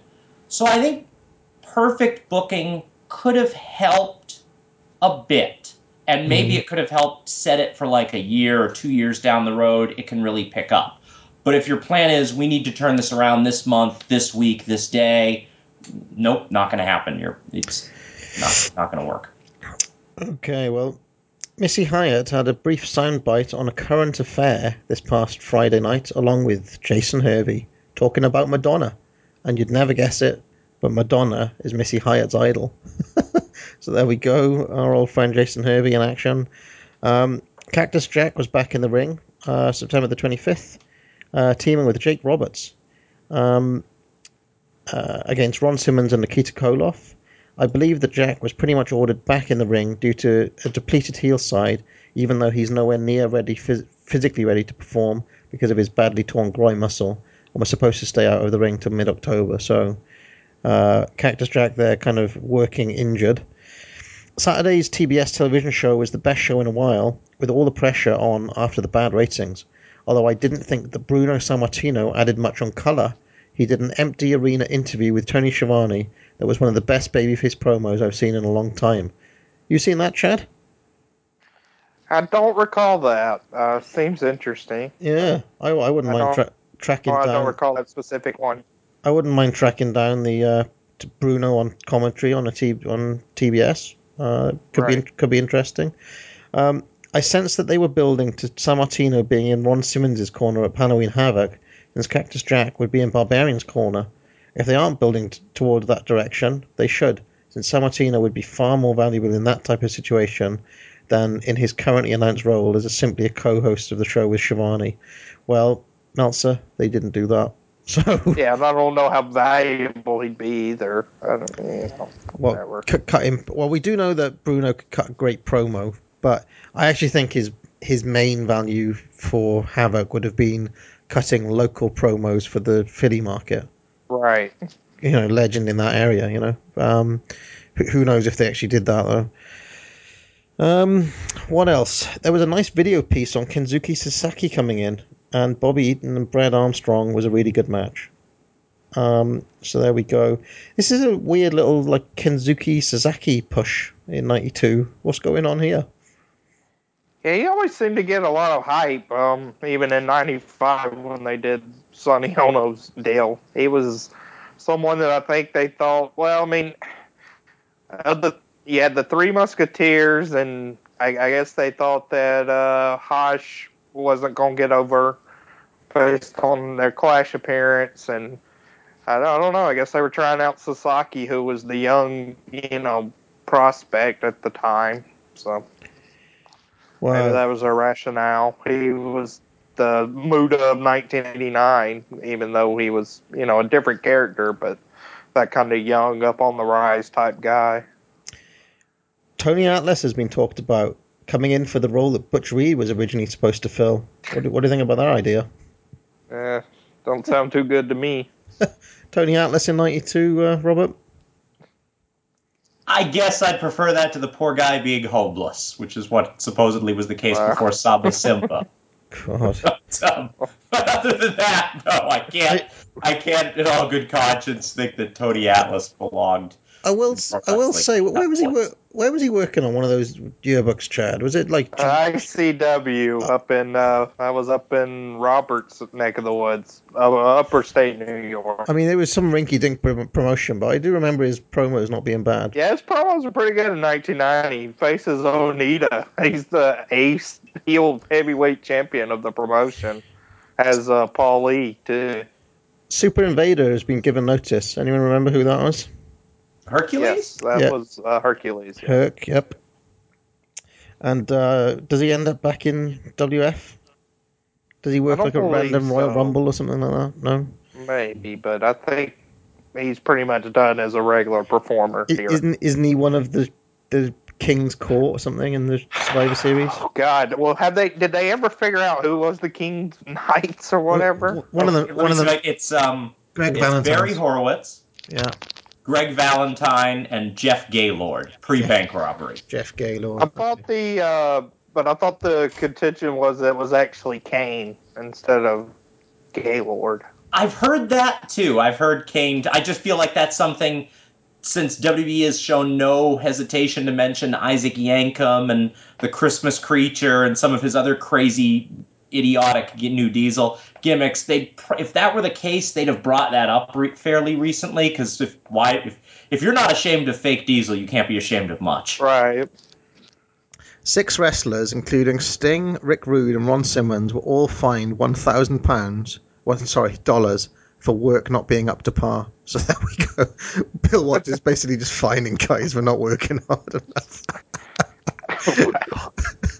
That's pretty funny. Um, yes. So there we go. Um, yes. So that's uh, the October the fifth. Uh, let's see what else um, is going on. Uh, pr- pretty uh, funny stuff here. Oh, hold on. To actually get to the. I did say this was a bumper Meltzers, and there's tons and tons of them. Um, things continue to be in a state of continual flux in WCW. It appears, based on television uh, taped on, uh, taped through uh, October the 16th, which is one week before the card, that the top matches will be, aside from Simmons and Barbarian, Rude Chono and Sting Roberts, Rude working twice, defending the US title against Nikita Koloff, and we know what happens there.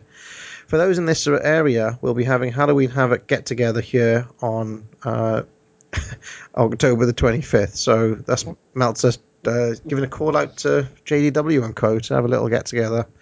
Uh, they did an angle to set up the return of Paulie Dangerously, who is scheduled to return uh, in October at the Gainesville tapings. Uh, Bill Watts came out on the center stage tapings um, while Rude and Medusa were doing an interview and asked Rude if Dangerously, Dangerously was still his manager. And uh, Rude beat around the bush before finally saying that he was. So I guess more on this in a bit.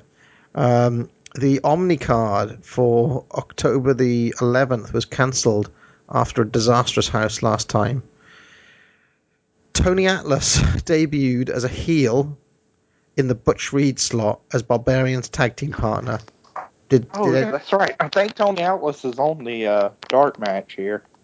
did anyone know no, that? he's not. Did anyone know that Atlas worked? Actually, did work here? Uh, no doubt being groomed for some matches with Ron Simmons. He's using a swinging full Nelson submission. Also debuting was Robbie Walker, who I suspect is Hurricane Walker from ICWA, working as a tag team partner of both Shane Douglas and Tom Zenk in squash matches. Others on the way in are Johnny Gunn, who we'll see in a bit, who may form a tag team with Zenk, and Chris Benoit, who is currently scheduled to appear on the October the 27th TV tapings before going back to Japan for the November tour. A guy with an auto racer gimmick got a tryout, although I'm not sure who it was. Uh, Michael Hayes is officially no longer with Arn Anderson and Bobby Eaton with no explanation. So there we go. Um, yes. And oh, here we go. More Jimmy Garvin news. Jimmy Garvin apparently got his $180,000 ish contract buyout payment over the past few days. If that's the case, that has to be a sign that TBS has something of a long term commitment, and any rumours of this company's impending doom appear to be unfounded. Realistically, if the company was going to pull the plug at any time next year, it would be the up, the higher ups agree to pay Garvin so much money to get out of the contract and save them what wouldn't be a dime, but in fact cost them. I, I just can't believe that they didn't want Garvin so much that they gave him that money up front. Seems mental, in my view. When they're trying to slash costs, I would have kept, I would have just kept Garvin doing jobs. What do you reckon, Chad?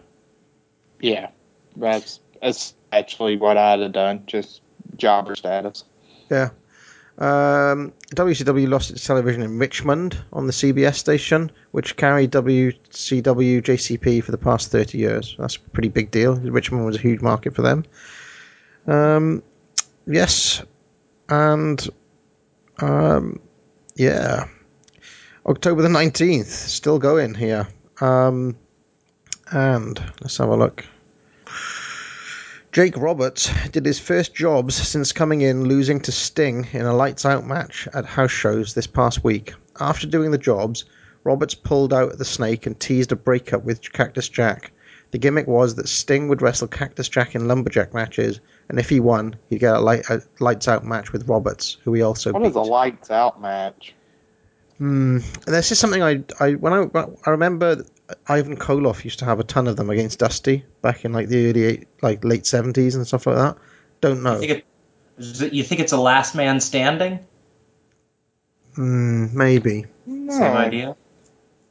No idea. I've never seen a lights house match, uh, lights out match. So Oh, we're getting some great. uh Oh boy, I tried to look on Yahoo Answers, and you can imagine the type of response. Uh, it looks like it's essentially uh, no holds barred as the the. Uh, I mean, because it says superstars complete blindfolded, but that that's Prince of Darkness. So the, the Paul Lee stuff in this booking seems all over the place. He's returned back to the tapings, did an interview, which runs on TBS on Saturday. Dangerous, he basically said that the Dangerous Alliance, who are Rude, Austin, Anderson, and Eaton, are still together, and gave some reason why they hadn't been around. During the interview, Tony Schiavone says something to the effect that Rick Rude wants to talk with Paul, and Paul simply walks off. What is the Paulie stuff? It's such a mess. This stuff. Like, what, what, what's the deal with Paulie around this time? It's just he's been away and then he came back, and the Dangerous Alliance are kind of together, but they're not. Very confusing. yeah, well, he he's at odds. That's what it is. It, it it just reminds me of like the, the late day of the late days of the JTEX Corporation, where it's just like, is this band still together or, you know that weird pe- weird Yeah, yeah. I mean, well, they're they're phasing him out, and that's because of I think behind the scenes issues. do, do, do you remember that weird period where Arn and Tully had buggered off to uh, be the Brainbusters in WF, and Flair and Windham were still being managed by Hiro Matsuda? Such a weird like. Anyway, um, Michael Hayes will be producing a new theme tune for all major WCW wrestlers. This is a good use of uh, his contract, isn't it? Uh, this apparently includes a new theme music for guys like Ron Simmons, Sting, and Johnny B. Bad, who don't need new music. so there we go. Yeah, Sting and Johnny B. Bad essentially do not need new music, do they? Um, Dory Funk Jr. has been hired to scout for new talent. Did you know about this? God, no. Oh, well, Why? I don't know. They need new talent. I know, you know, Dory's got a lot of connections in the business and is a legend. Um, add Tex Slazenger to the list of wrestlers who are headed in, and I know he definitely comes. um, Tony Atlas looked terrible in his TV debut, and apparently no, looked no better at the house shows. But on Tuesday, did an interview challenging Ron Simmons, which looks likely to be at the Clash um, in November. That does not happen, does it? I have no memory of Tony Atlas being in WCW at this time. None at all. Anyway, Oh, yeah, he's in that match. Tony Atlas is in the Clash match. Yes. My mind is blown. I have literally no memory of that at all. We, we will have Tony coming up. Hercules is gone. Uh, Greg Valentine walked out on Monday rather than do a four minute job on TV for Sting. It isn't that Valentine refused to do the job as much as he got the new booking sheet and saw his name wasn't on it for any dates, so he decided why do the job when it appeared that he was finished up either way. So Greg walked out. What what happens to Greg Valentine now? I think he was working just regular indies and stuff. Like forever, like for the next decade, basically. Yeah, I mean, just doing the special, you know, former WWE superstar, WWF superstar, or whatever. He does have a random few dates, like in '95, and like like he doesn't he he crops up here and there, doesn't he, in the Monday Night Wars? Does it does he have a shot versus Bret at one point? Uh, not Bret, but he does face Savage on Nitro in '96. I That's remember that's that. uh, that's what I'm thinking of. Who is it? Who faces Bret then? And is it Buddy Buddy Landel, someone like that? Yeah, uh, he did have a run, but I don't know if he took on Bret. I know he took on Ahmed Johnson. Not proud of the fact that I remember that, but Dick Slater will be gone in a few weeks. Vinny Vegas is getting a new lease as he and Diamond Dallas Page are going to work a B team program in November with Van Hammer and Marcus Bagwell. So, what else is happening? A new tag team debuted as the masked Shanghai Pierce and Tex Slazenger.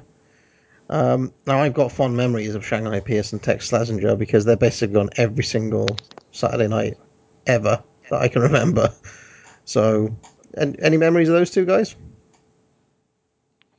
Yeah, they were good uh, slugfest guys. I mean, we'll see them coming up pretty good uh, throughout 1993.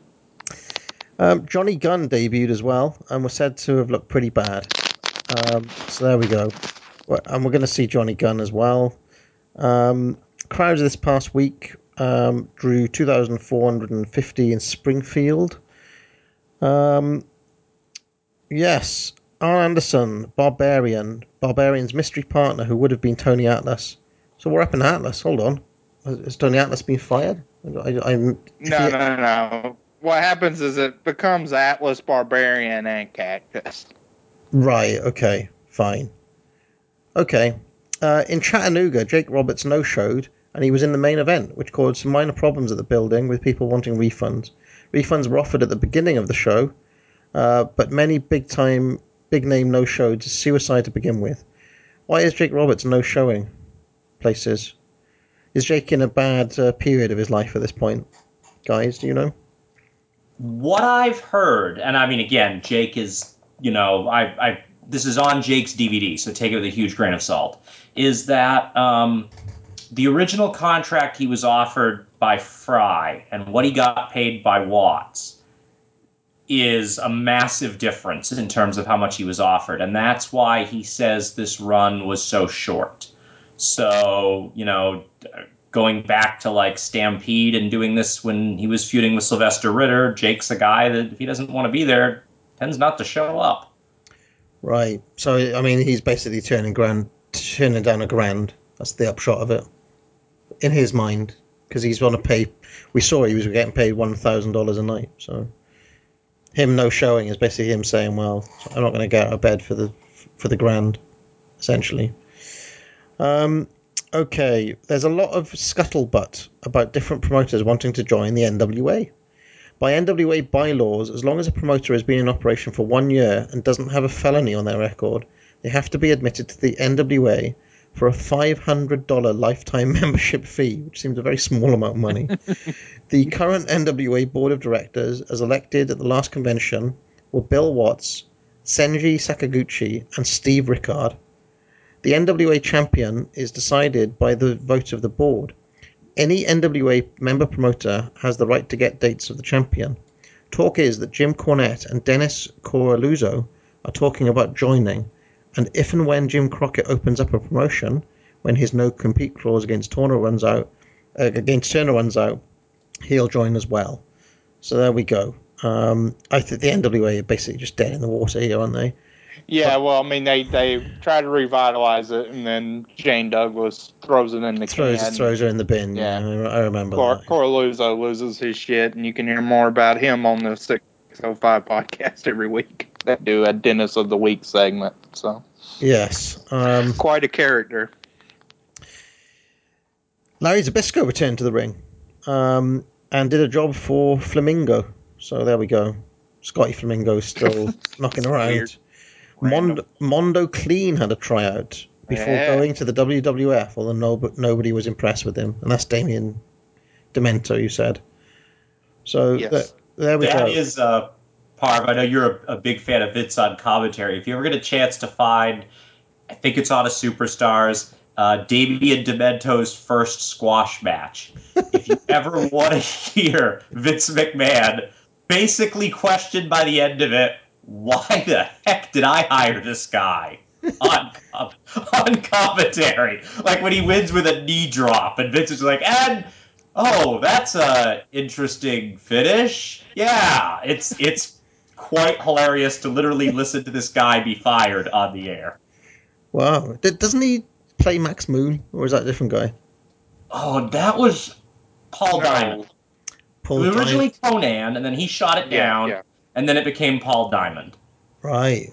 who was Okay. Kato in the Orient Express and also himself. Kato. Kato.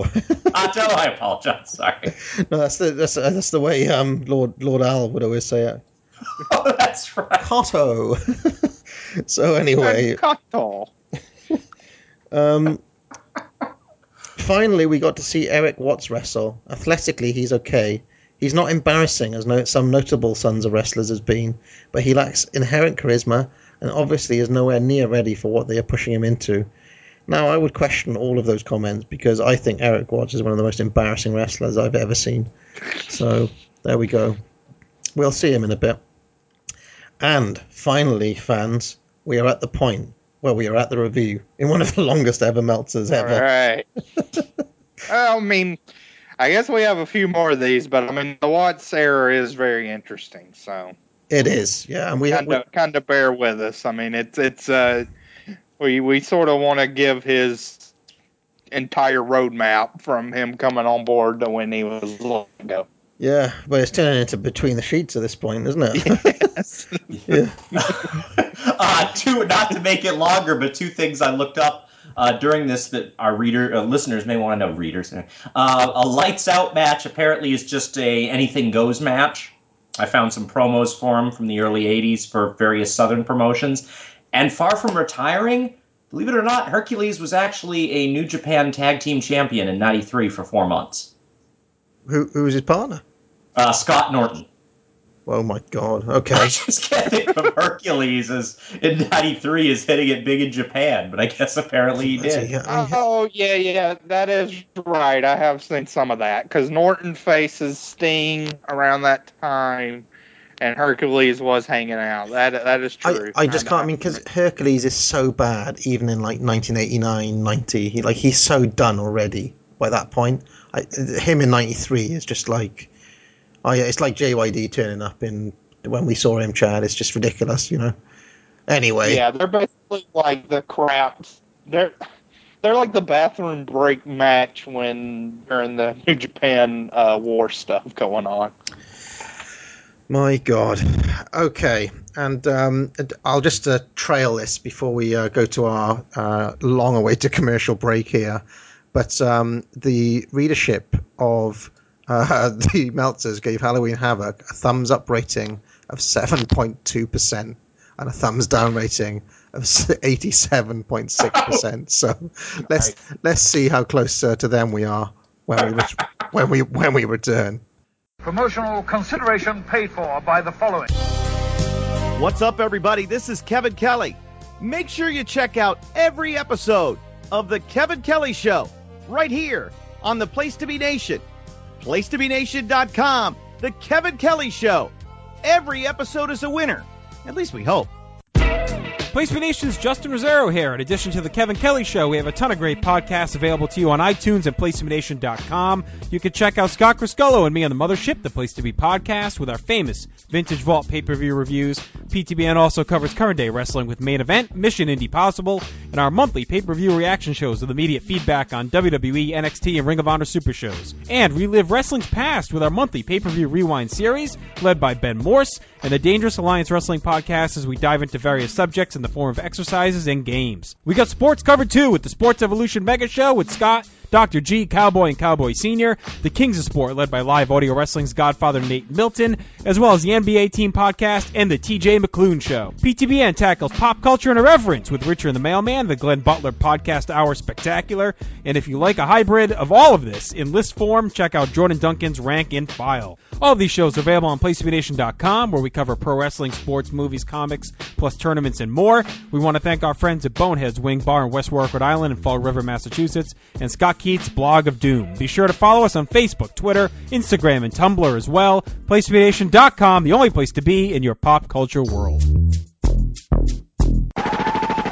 This is Parv, and I'm here to tell you to listen and subscribe to the Pro Wrestling Only Place to Be Nation podcast network. That's the PWO PTBN podcast network, where you'll find a ton of in depth shows done by hardcore fans. We've got Chris Zellner's one two punch of Exile on Bad Street, and with David Bixenspan, a smash hit between the sheets.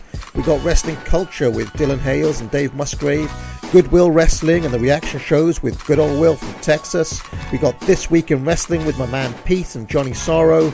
Stephen Graham and Tim Livingston's Pro Wrestling Super Show. Tag teams back again with Kelly and Marty Sleaze. And a ton of other great shows too.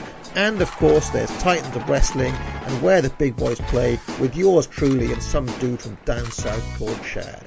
PWO, PTBN, Podcast Network. Well, uh, welcome back, everyone. Uh, and we're finally uh, going to reach the review of Halloween Havoc now. Uh, just before I do that, Robert, it's been so long since we've had a guest on. I forget my manners sometimes. Do you have anything to plug or anything you'd like to? Uh, how, Um, if people want to reach you, No, unless uh, it's totally unwrestling related. But if anyone's ever going to travel to Boston, I recommend looking up the Ghosts and Gravestones tour. It's a uh, historical slash horror themed tour that I uh, I've now joined as an employee, and uh, there's going to be a new podcast soon. Uh, believe it or not, Johnny Sorrow and I are going to do one that's going to cover. Basically, the goal is to look at every surviving complete episode of Memphis TV wrestling, obviously, and um, whether it's the Louisville show, the, the Evans, you know, different shows that are out there, and look at it not just as wrestling but as a television product. So that's hopefully going to start up reasonably soon. Great. And it, that's exactly what the wrestling world needs is another Johnny Sorrow vehicle. I'm joking. I'm joking. Uh, how you how, how how do you feel about that, Chad? As the podcast master of uh, of, uh, uh, place to be. yeah. it's it's uh, in development. You know how the uh, TV executives order pilots. That don't necessarily mean they'll come on your uh, TV in the fall, but but uh, we've ordered the pilot and we'll see how it comes. Okay. Um, so uh, let's get into Halloween Havoc then. Um, first of all, uh, we get Bruno uh, Sammartino, who's with uh, Tony Schiavone here. And um, we go quickly from that into a, a little segment where the Barbarian, you know, the Barbarian of Powers of Pain fame, is being trained by Cactus Jack. Um, now I have no memory of this. Like I've seen this card multiple times, and I have no memory of this deal with Cactus Jack training the Barbarian. Uh, any thoughts on this as an angle to build up Barbarian as the world title challenger? I, Well, I I mean, mean- I guess they needed to do everything they could, but this wasn't much, you know. I mean, I didn't see him as a threat to be the world champion. R- Robert, Cactus Jack, trained by the Barbarian. The guy sounds like Grover. You know, you, you can't let him be his own mouthpiece. That would be a, a disastrous experience. He, he really does. So, you know, Cactus Jack can talk. He's injured at the time, although he's still working tags. Got nothing to do. So, oh, this this makes sense. I didn't have a problem with this. And now Missy Hyatt is at a outside a changing room as she usually is. What's she wearing tonight? What do you think of this outfit, Chad? I, I thought it was kind of like a Cleopatra type get up. I I don't know, uh, but I w- you know So, so Robert, not I, complaining. Robert, I teased this earlier. Could Trish Stratus have pulled this off? I, I suppose so. I don't know. How would you go? Do you think Missy Hyatt is, uh, you know, a pioneer for the divas of today? yeah, to an extent, I guess. Did, the Missy never wrestled. Correct me if I'm wrong, or at least not No. anything that was even remotely close to serious. no, I don't think she yeah, did. Yeah, nothing serious. Okay, yeah, I, a little bit to an extent, I guess. A, a younger woman who's sort of her selling point is sex appeal is relatively new in the '80s, so I guess to some extent, sure.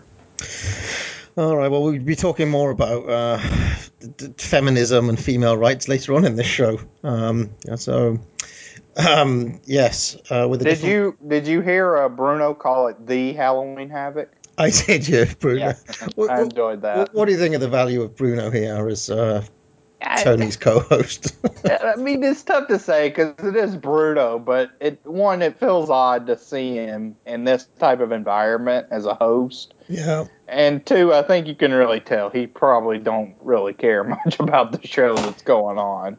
Yeah, I, I also just think it's weird. He's such a WF guy, isn't he? And you know, Yeah, that's what I'm saying. I mean, just the fact that he's there is so alien to begin with, but also, I mean, he it's not like he's really you know pushing and giving some hardcore strategy about Pillman and Steamboat or anything either. So that's what it is. It's just odd to see him in a WCW atmosphere.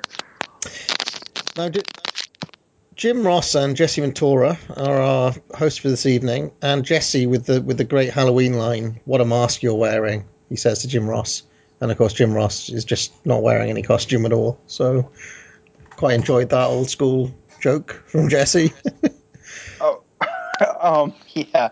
Um, also, also, I forgot to mention this. You know, um, Bruno said Rude had to wrestle two matches tonight, and if he wins, he'll be the greatest of all time. so, I, I guess Bruno put in a GWE ballot. well, I, I think Kelly was the high voter on Bruno. Oh, so so well, you know they're pals. So Kelly may have thought, let me have this one.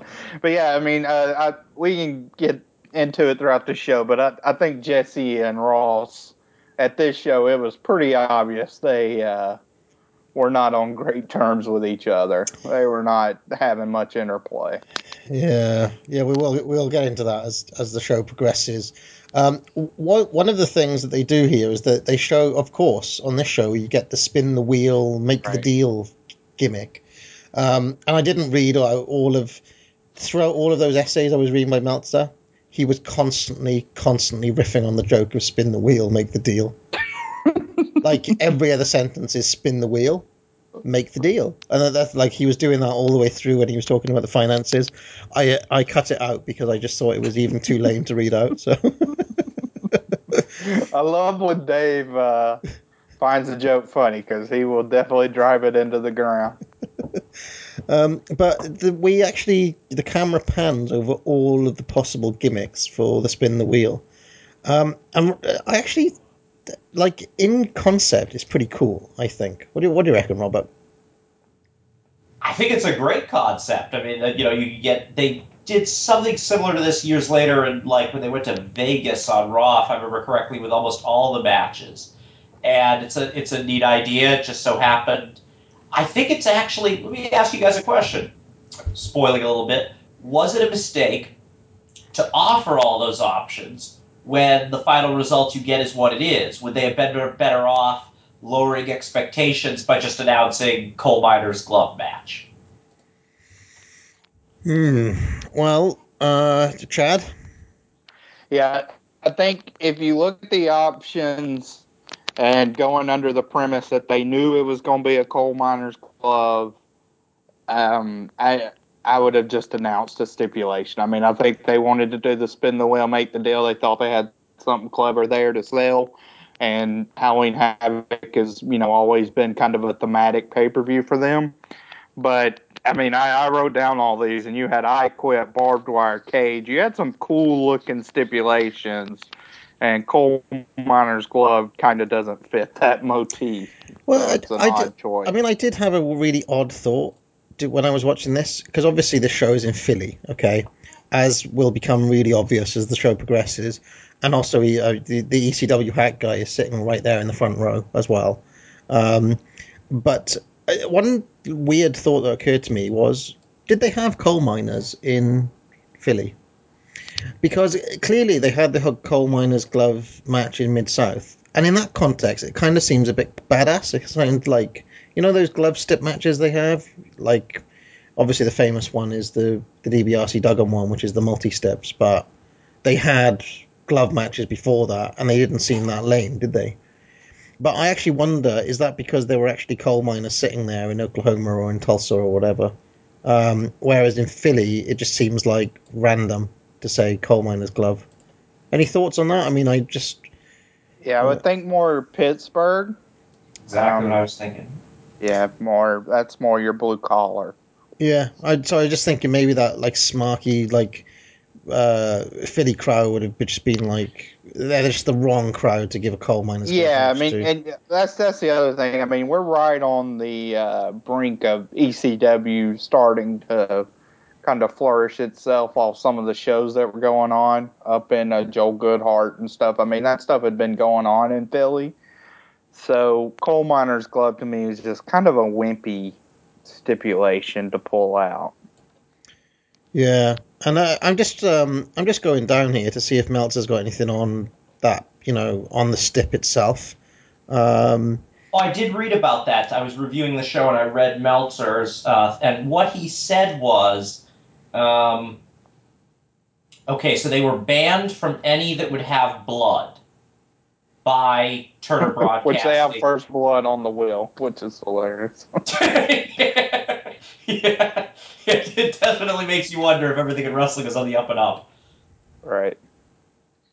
Uh, but yeah, so I know that was banned, anything with blood, and then it was something like knowing that they figured that would be a lowered expectations and wouldn't disappoint too much. right. Okay, so th- what? So it was gimmick then. It was always going to be coal miner's glove. Is is this the is this the idea? Yeah, that's what Meltzer said. Yep.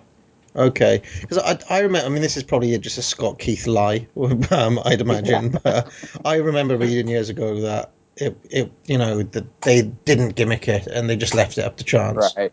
Right. So- that, that's- that sounds like one of those uh, Urban Steve myths. Austin was supposed yeah, Steve Austin was supposed to win at Final Four 1997, that type of thing.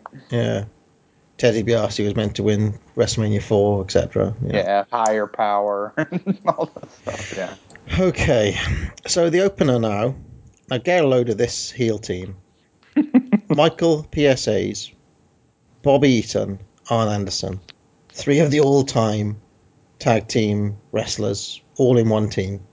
You've got Arn from the Horseman, Bob Eaton from the Midnight Express, Michael Hayes from the Freebirds. Bang, bang, bang. Jimmy Garvin sitting at home, swimming in money. Against the Z-Man, Johnny Gunn, and Shane Douglas. Have you ever seen a team like a, a six-man more loaded than that? More one-sided on on one side than the other. Well, I mean, what did you think when you when this match came up, Robert? I my thought is uh, Bill Watts has not been in the city of Philadelphia for about seven years. What? because either it's some sort of very elaborate gag, which given the result doesn't really fit, or it was just, you know, and I'd love to know, because I don't know. Correct me if I'm wrong. Philly is the city where uh, the dudes got booed out of the building once in Yeah. WCW. Yes. Yep. So, what time did Philadelphia kind of turn smarky as a crowd and pro Well- heel? Well, see, this is the thing. We have watched Titan shows in Philly, okay, back in like 1980, when some Smarky fans there were cheering for Zbyszko over Bruno in 1980. So I think it's always had a contingent of arse only fans, basically. Like I'm, I'm pretty sure Don Muraco's got a few cheers here and there, you know, um, even Right. back in those times. So I mean, like, the, like I don't know, Sarge got pretty good heel heat there, but there's a, like it's just always one of those crowds that's a bit funny like that. Valentine got a decent reaction. He did, didn't he? Yeah. Yep. And I I think that was one of those times where Bob Backlund struggled to like he's over, but he's way more over in MSG than he is in Philly. Yeah. Yeah, agreed. So yeah, I think they were always a bit like that. Um, so I don't know when the actual turning point would be, and I haven't watched um, WF Philly shows in the from the late eighties. Much have you, Chad? Not just a uh, very sporadic. Probably, I don't know who would be the person to point to for that though, because actually, I mean, it seems like Hogan was kind of somebody that um, was, I guess, immune to that type of backlash. At yeah, least. Yeah, well, I'm thinking like I've probably seen uh, DBRC Savage, but they like they cheer a guy like Savage. You know what I mean? Whether he was face or heel. Right. The same with like a Piper Orndorff. That I, when that Yeah. feud, I don't know if that came through there. Um, Mm. interesting to think about. But yeah, I, I- I think just in general, Philly's always kind of been a uh, a little different from the uh, story that they're trying to portray a bit as a crowd overall. Yeah, I mean there were other ones. I mean sometimes Baltimore, sometimes Chicago. You see, um, can be badly behaved sometimes, you know, but uh, is by far the most obvious one, I think. Um, any others you can think of, Chad? Those are the towns I'd. Like, Oh, I mean, currently I'd say Toronto. I mean, the I I think the two biggest towns like current for WWE are actually Toronto and Chicago, and they run Chicago a good bit. that show the other night was at Chicago, wasn't it? Yeah, uh, we taping this the day after Payback, and it was at Chicago. They do a pay per view in Chicago every year, but they always you you'll at least get one of the you know this is a crazy crowd that Vince said last night, or one of those type uh, comments. And I mean they don't run Toronto at all. They haven't had a major show there in years. Yeah. See, the thing is, is that Chicago back in the day were quite well behaved crowd, but if you look at the type of guys they were cheering, you know, the Crusher and Dick the Bruiser were kind of bad guys turned good type thing. Right. You know. your roughneck baby faces. Yeah. Anyway, um, Shane Douglas looks greener than grass in this match, and uh, Jesse Ventura calls him a right wing Republican. What, what did you make of this comment? uh, I, I had, uh, I had, yeah. He said he doesn't. He says the one thing he doesn't like about Shane Douglas that he looks like a right wing Republican. and uh, you can hear Jim Ross literally scrambling. just, just, I mean, why even bring that up? You- how are you going to defend Jesse with this? well, you see, I mean, this what does that have to do with the match that's going what, on? what I was intrigued about with this comment is that what did Jesse think in his head? Was he thinking that that is like calling him a right wing Republican was actually the babyface thing for the audience? I don't know. Any ideas, Robert? I think a lot of times in this run, Jesse just he says what he feels like saying, and at some point he feels like riffing on Shane Douglas for being. I mean, Jesse's a libertarian basically, and um, I don't know if he was back then, but I know he was in 2000 and is now. Yeah, I and don't, I don't know uh, he what felt like saying it. I don't so think he knows his name. Shane Douglas. Shane Douglas looks like a right wing Republican. Ridiculous. And of course, the heel fans cheer on in this match. Why don't you break it down for us, Chad? Well, this is uh, this is quite an. I mean, I would recommend watching this match, even though I didn't think much of it.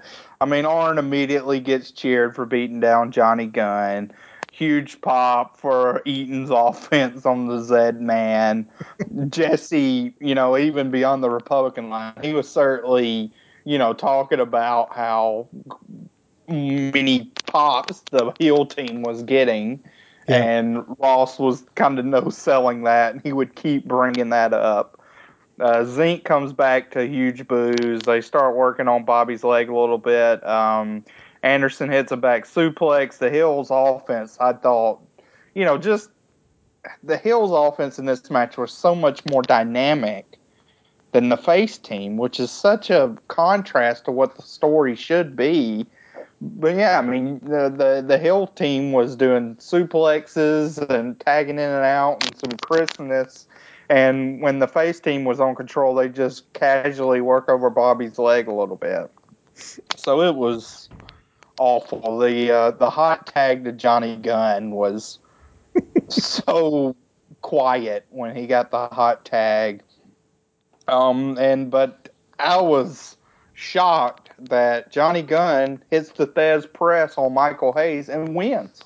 I couldn't believe that either. I, I I could not believe that they won this match against that heel team. But oh, overall, I mean, I gave it a star and a half. I didn't think it was anything at all more interesting for the crowd dynamic and Jesse's commentary uh, than anything in the ring. I, I just got a pang of excitement for when Erik Wat, Watts come in because Jesse is so badly behaved during the Erik Watts. Oh. uh, Robert, any thoughts? I I actually really liked this as an as an example in reverse psychology, maybe not as a match, but um, there's little things I noticed like when Arn and Johnny Gunn lock up, Arn actually pinches his cheeks. Uh, he takes Johnny Gunn like to show off, look how cute you look, and then just beats the heck out of him right after that. Uh, and Johnny Gunn comes back with one of the worst drop kicks I've ever seen, which probably didn't help. Barely gets him with half a foot. Um, I just loved watching Arn Anderson sort of react and sort of struggle with his inner heel, and then at some point when he hits that that clothesline spot where they take control and plays to the crowd, where you could tell he's just going, you know what, to hell with it. There's nothing I can do. These people are going to cheer me. I might as well enjoy myself. And um, I thought that was really good. I think there's a moment later on when they're doing um, Johnny Gunn is going for, or not, it's Zenk, I think, is going for a suplex on Arn, and Bobby clips him but they're a little out of position, and so it takes a little longer than it would have. And I just kept thinking one of my one of my fascinating projects that'll never happen because you can't time travel is um, I'd love to see if the two companies switched production teams just for a week, what it would have looked like. Because there's so many times where I feel like WCW these little things that a better director could have fixed instantly that WCW never had. I was wondering, like, yes, you guys a question. I'm a firm believer in, um, unless you have a vested reason not to, always ending the first match with the crowd happy. It's just a, a belief of mine as a booker, unless there's some, so not a booker, but I mean, if I was, there's some, so unless you have some compelling reason in the story you're telling for the show not to. And I'm just curious, would you guys, if you were Bill Watts, have called an audible when you saw that reaction and gone, okay, you know what, change the finish, switch, switch who goes over? Interesting. Chad?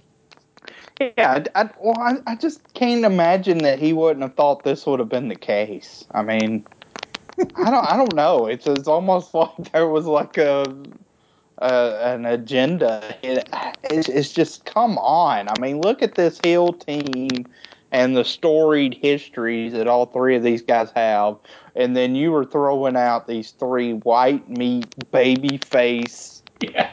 Uh, tag guys that uh, don't have any personality except that they're pretty boys. Uh, It's it should have been this should have been kind of prophesized. I mean, they shouldn't have been surprised at all. But yeah, I mean, they the heels definitely should have won from a booking standpoint and to, from a crowd standpoint. I just can't get over the I just can't get over the team. The Z Man, Johnny Gunn, and Shane Douglas. It's, it's preposterous. It's ridiculous. I mean, Johnny Gunn. I, I have no memory of him at all.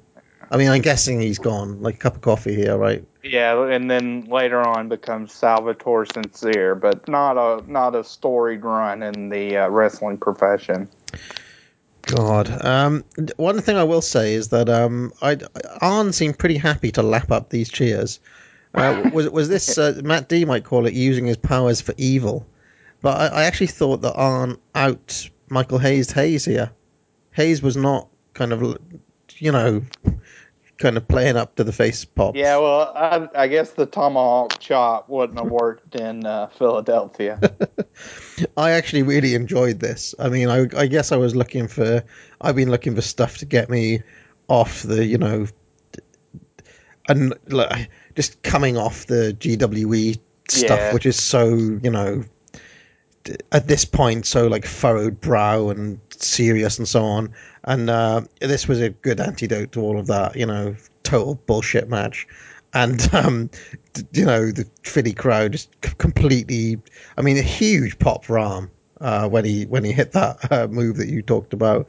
And as terrible as the face side was, um, in everything they did, really, especially when they were on offense, when you've got three pros like Arn, Eaton, and Hayes carry things, I was pretty entertained by it. So, I mean, I don't know about a star rating. You probably like two stars, something like that. Um. Anyway, um, Harley barges past uh, Missy now to get into the locker room that she's not right to go into. Now, I couldn't like, what was this all about? This Harley race barging past me? Like, what was Missy trying to do? She was trying to get to see Rick Rude, was it? Or I didn't really get. Well, this is kind of we talked about it. I think on our last show, Parv. It's like you understand Missy's persona is kind of this ditzy girl, but it's never been conveyed well enough whether she's trying to have sex with Rick Rude or if she's trying to find out what his game plan is going into the night, or I, I don't, I don't know. I mean, you don't quite know what what she's doing and why she's put in this position. I mean from a from a production standpoint, it's like why is this frankly horny girl always hanging out outside the locker room when we kind of need to know what's going on with the show? Yeah, I, I didn't really get what was going on here. I mean, I've got my own theory about why she wasn't allowed in, and that is because Rick Rude had slipped shaving, and Harley was just kind of running into, you know, damage limitation. Like, what's he gonna do? And eventually, they made, they made the decision to to lose. Yeah, straight out of TEW here. Oh, my lord. we'll talk more about that later because it's something that upsets me greatly. Stupid. I, I think with Missy, I think what they were going for, and maybe I'm giving WCW way too much credit for thinking putting this much thought into it, is um, I think they were going for she wants to be like an ace reporter, but she still basically played as like the ditziest, dumbest blonde of all time, so none of the men take her seriously at all. I think that's the idea of the character. with with with a hint of Yeah, I mean, I mean, we saw her squeal when Sting came up on his motorcycle. Right. on But Clash d- d- 20. d- doesn't she have a line here though that like, oh, this is the only locker room I've ever not been allowed into type thing, Right. which is obvious nonsense because she wasn't allowed into Stan Hansen's locker room either. Do you remember that? Yeah, then when she did, she got chased away with chewing tobacco and dancing in his underwear. anyway, Brian Pillman versus Ricky Steamboat now in a wet dream of a match on paper. Um, during which the Philly crowd proceeded to chant, "This match sucks." And uh, I've written here, was this the birth of current awful crowds trying to get themselves over right here? Because it's one of my least favourite things in all of wrestling. We saw it last night on that show where they were shouting, "You can't wrestle," at Roman Reigns. That uh, d- here they were shouting, "This match sucks, sucks, sucks" at literally Brian Pillman and Ricky Steamboat. So, you know, how smart were these fans really? Is my question. uh, Robert, I'll let you take it away on this match. Well, this was. I mean, I I, I didn't know I was doing play by play. This um, I thought this was really good. Um, the, the this match sucks chance that was pretty short, and it was it didn't strike me as being you know however many people are there, fifteen thousand chanting it in unison. Um, but this match to me had a very much a sort of your turn, my turn feel to it, but with some great stuff thrown in. And I love what you said earlier, Chad, about how this is where Pillman is sort of working out his heel character. Because you can see sort of the thought processes in the moves and how to work it. Uh, some things I really liked in this match I noticed were um, the drop kick counter to Ricky going off the top rope. Although, from what you've now told me, did Pillman just cost himself the match technically when he did that? Because weren't drop kick, weren't top rope moves illegal for heavyweights? And so if he just let him hit it, he would have won? Hmm. I don't. Or they may have just forgotten about it. Or I'm, or I'm meta thinking this too much. Um, I love the chop exchange, even if you didn't get the real hard one, you know, that necessarily came in.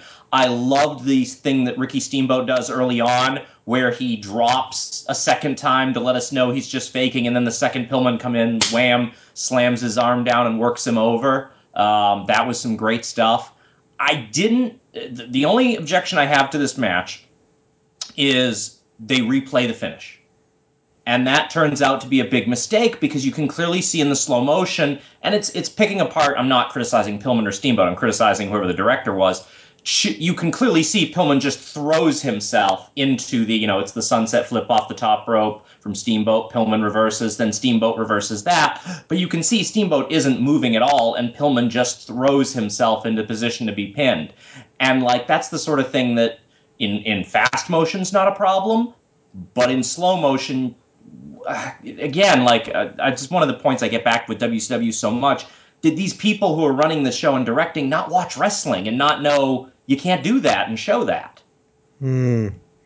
It's, it's it's meant to be David Crockett's crew, isn't it? But are they still running Yeah. this? It's still David yeah, Crockett, part right? of it.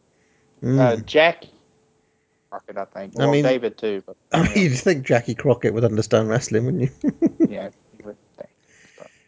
You would think. So yeah, well, it's an interesting question to to ask. Um, yeah, I, I should have mentioned by the way, Meltzer gave that opener two and a half stars.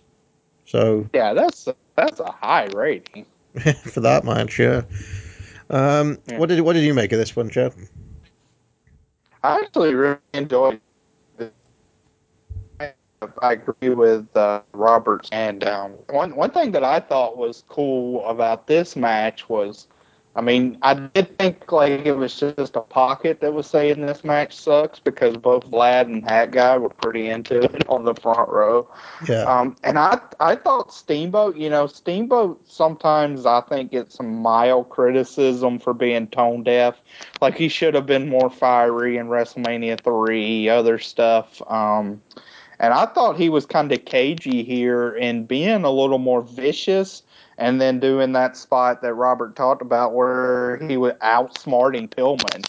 So that kind of showed him as more of an aggressive, cagey veteran um, you know, still within the baby face mentality, but not, you know, your hand slapping. I mean, it was it was a stark contrast between the babyface team we saw in the first match to what we saw here, where it's like, okay, here's what a real babyface should present himself like, even with a crowd that may be wanting to, you know, set their own agenda. He was still able to put Pillman over well um, do some moves that I thought manipulated the crowd to get a better reaction for him as far as the chop exchanges and outsmarting Pillman, and it was for the betterment of the entire match. There was a little bit of Jesse uh, Ross interaction that I did not understand here. Um, they were trying Brian sucks at the start of this match, right? And Pillman is meant to be a heel now. And Jesse was trying to say, well, the crowd are chanting something, and doesn't he say something like, "I can tell you what they're chanting, but I wouldn't, I'm not allowed to," or something? Yeah, he was like I could I know what they're saying, but I can't repeat it. Was sort of the gist. I wonder. I, I mean, I don't. You couldn't pick it up, but I was wondering if there, you know it was like Brian sucks dick or something like that. Where I don't understand why Jim Ross was no selling the heel heat that Pillman was having. That's what that, that's the thing that I didn't really understand about that interaction. It seemed weird to me. well, they yeah, I mean they weren't on the same page this whole show, so Hmm. I, I went three and a half though. I enjoyed this one a lot. I mean, I, I it, it's the shortest match of the night, which is kind of a shame because I think with three or four minutes, um, it would have been, uh, you know, very very good. But I thought I thought it was interesting, and I thought it was a good kind of case. But you know, like you said, that first match was nice as kind of a palate cleanser from GWE. But this match was kind of cool in the wake of it too to analyze. Oh, well, here you know, is Steamboat's doing some slightly different things uh, to kind of, in my eyes, help his case as an overall performer and pad out his resume. Yeah, well, Meltzer went three and a quarter. I would say about three stars is about right for this one. Um, one one of the little bits of interest for me was uh, that you can see what's pairing the veterans with the one younger talent. I mean, we've just seen that he, you know, monster veteran heel team against that pathetic, you know, rookie babyface team, and now you've got the younger guy Pillman learning to be a heel against the master babyface himself, Ricky Steamboat. So you can almost kind of see what's thinking through who he's going to pair up. Um, which I think is quite interesting. Like you can almost see the the booking philosophy in a way. Um, Sure. it's, it's still dusty booking though, right? Technically, making the matches. Yeah, this would have been Dusty. Yep. But like I got this idea that Watts may have said, well, you know, put the young, put the the veterans with the younger guys uh, while they're learning their new roles, type thing. Uh, I like the chops. I mean, Pillman's an underrated chopper. You know, I made that thread about who the top choppers are. Pillman's a guy you don't really. He's got one of the better reverse knife edges in around this time, hasn't he? Um, so I said I quite like the stiffness of the chops in this match. Um, yeah, I mean, I guess you guys said it all. It was good match, uh, perfectly solid in my view. Um, although they they do have better ones, I want to say these two together later on. Is that right? Uh, I don't know. I don't recall them I'll- I'll- working together much. I, I want to say there's another Pillman Steamer match out there. Hmm. Um, or am I thinking about the Hollywood blonde stuff? Maybe. There's, yeah, there's some. Yeah. cats, definitely. Yeah, I mean the Hollywood Blondes is relevant with uh, Steamboat and Douglas, but um, Yeah, maybe- and that's really good. We'll get to that. Maybe that's what I'm thinking of. I've definitely seen these two in other matches together. Yeah, I mean I'm sure they probably had another singles match on uh, at least one of the four syndicated shows. So now we go over to um, a bunch of Japanese guys, and uh, Chono is there. And I, I just love the fact that Hiro Matsuda is like the sole representative of Japan for US fans and has been for like 15 years at this point. Because it's it, I've actually been watching a little bit of like old Florida and stuff, and it's like Hiro Matsuda is the only like the sole Japanese guy. Like he's bringing in like different imports all the time, but he's the only one who will um, front it up. He doesn't really say much back in the early 80s either. Um, so uh, Teddy Long is uh, in the interview role now. Here's another guy on the payroll, basically doing nothing. So we talked about the big broadcast team. What happened to Magnum TA? Is he gone? I don't remember. He him. wasn't on this show, but um, It's weird. I mean, who they got yeah, Bru- they got Bruno, they got Teddy Long, they got TA knocking around. yeah, and, Teddy uh, with his do rag on. And um, so the, basically, the upshot of this is that they they've chosen uh, Kensuke Sasaki to be the ref for Chono. So there we go. The Senzaki push um, uh, continues, and now we go from this to Bill Watts with Tony Schiavone, and this is quite a long segment with Bill Watts now. I'm going to just go through the news items, and then I'm going to ask you each of you what you thought of this because I I honestly thought most of this was too much. First of all, Terry Gordy's been suspended. Um, what happened to Terry Gordy? I will tell you. He quit the promotion that morning. Uh, not explain why he quit the promotion, but he did that morning. Because I was actually wondering during the show, was this drug related? Was this, you know, but apparently he walked out for some reason. Probably over a pay deal, I'd imagine. Or he wants to just go back to Japan. He does go back to Japan, doesn't he? Yeah, yeah, he's back in Japan. Um, so yeah, Gordy suspended, so they have to basically pull a qu- quick one, and they've put um, stunning Steve Austin in to replace him. Um, so he's going to be the partner for Steve Williams against Dustin and Barry Windham. And then, in another news item, Rick Rude has chosen Harley Race as his referee um, in this upcoming NWA title match. So, yes, uh, I and then and then on top of all of this, they have decided that Rick Rude is not going to wrestle twice tonight. Instead, he has picked Vader to be his surrogate. And if Nikita Koloff beats Ray- Vader, then Rude loses the US title, which is a terrible step. And then on top of that, Medusa is barred. So I, I just thought this whole thing, there's so much stuff to take in during this Bill Watts thing that I, I honestly thought that the average viewer at home might be confused. Maybe I underestimate them. But Robert, what did you make of the, this Watts business? You, there, there's a lot of there's a lot of this from WCW, and there's a lot of this from Bill Watts. I mean, I remember endless nitros with lengthy appearances by James J. Dillon or some member of the WCW executive committee or, or some lawyer who would just get in and talk for 10 or 15 minutes explaining all the things. You know, not to not to turn this into a pro Vince sort of thought, but I think if you can't explain something with Jack Tunney in two minutes, it's too complicated, and you need to think it through. Um, in general, I usually find Bill Watts, at least listening to him as an authority figure, kind of a bit of a blowhard. Yeah. But here, he was okay. He was pretty good. And and this was, you know, if they don't want to, I mean, just think about not to spoil the Rude Chono match, but just think about how much worse that match would have been if Rude had already worked once.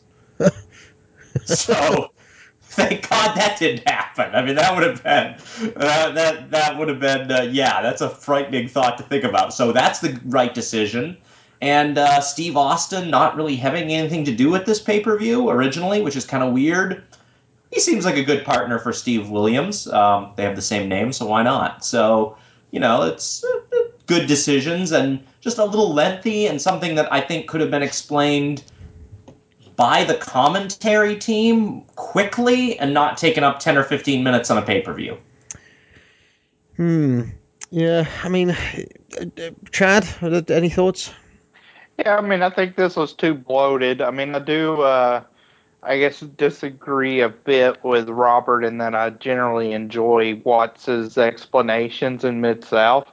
I think he did find some success with like the intertwining angles. Uh, you know, Stagger Lee, DiBiase, Flair, Murdoch, uh, Gordy Williams, and UWF. But this this seemed to kind of try to be like one of those situations where he would narrate this long, intertwining angle that was about to reach its climax, and it just felt flat. Um, felt convoluted. It felt weird that you kept promising Rude had to wrestle twice and he didn't uh, we we really kind of didn't get much of the decision making and how they went with Vader, even though that was a good choice. But again, that brings up the issue. You know, why was you know Vader was your heavyweight champion two months ago? Well, why was he not booked on this show? So it's it's kind of one of those things where I do think for a regional territory, that type of storytelling and intertwining, and oh, this guy has come back to the promotion, or this so and so went out and found whomever to be his partner kind of works, but for a national promotion like WCW, it feels like, well, you know, what? Why did you not have these guys wrestling each other, buddy? I mean, this is two of your top talent sitting on the bench, and you're showing yourself as the owner, you know, the authoritative figure of WCW. So, what was going on? I mean, for me, I've got this PhD student at the moment, and um, she, she was starting to bug me because she sent me these long emails, and there'd be like four or five different things in the email. And I've said to her, look, if if, if there are four or five different things, and like one of them is you have to fill out this form, and another one is I want to make a meeting, and then another one is you know talking about some other aspect of some something or other. I said I'd rather you said legitimately send me four different emails with four different headings because having them all buried in the same email is too much for one message. And I felt that way about this Bill Watts segment where it was like literally too many different things to take on.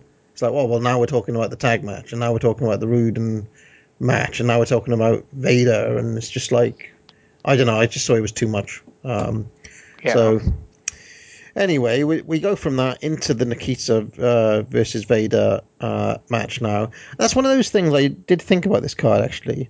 If you look at the just the matches on the card, there's not a lot of fat on this card. Not a lot of filler matches. They're all like pretty big feature, all pretty big matches. I think, like up up and down the card.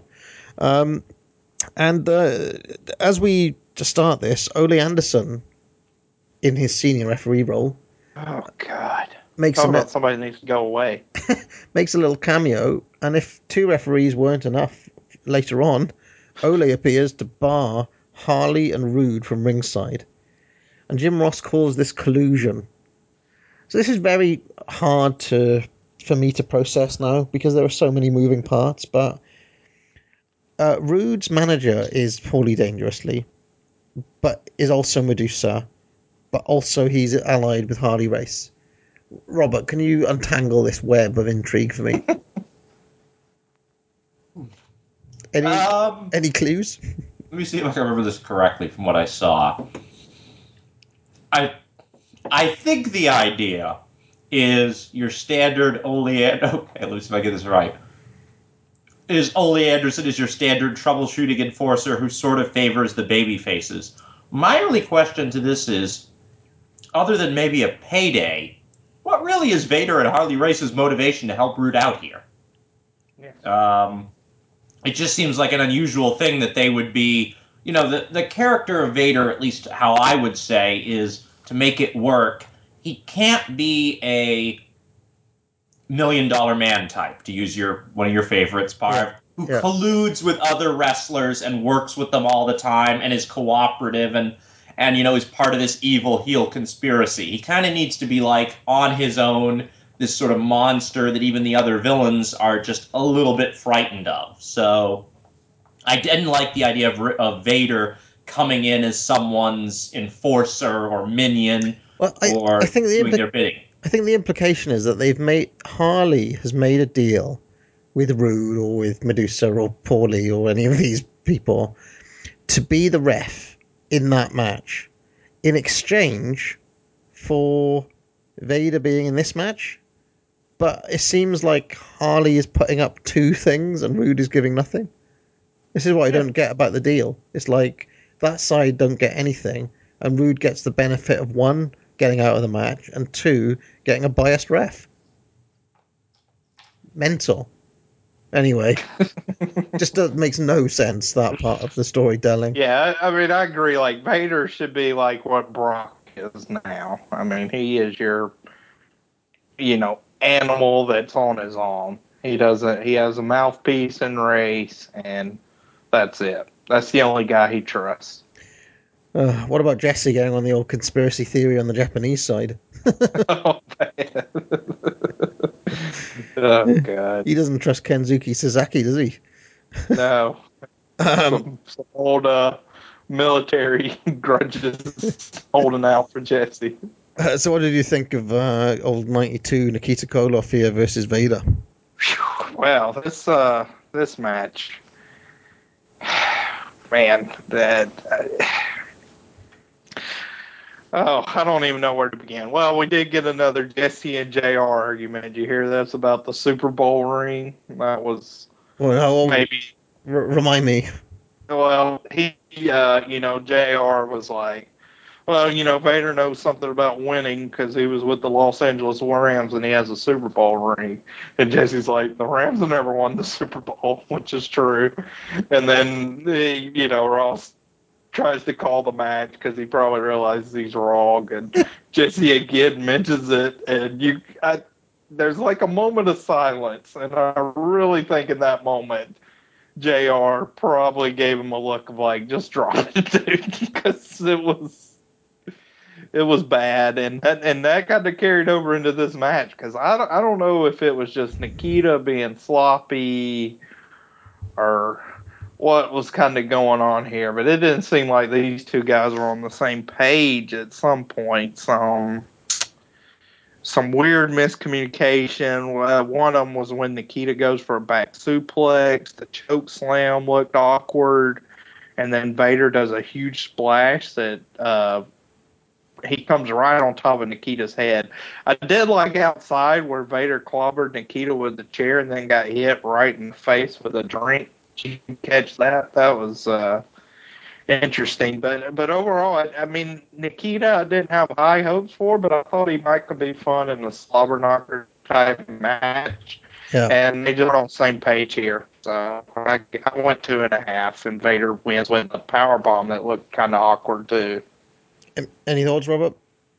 Yeah, um, I, I gave it two and a half as well. Actually, it's my lowest rated of the three so far. Um, I, there is something about Vader. I I absolutely love the guy. I think he's probably one of my twenty favorite wrestlers ever. But that he seems to get a free pass on for whatever reason with a lot of people, which is almost every match I've ever seen of his.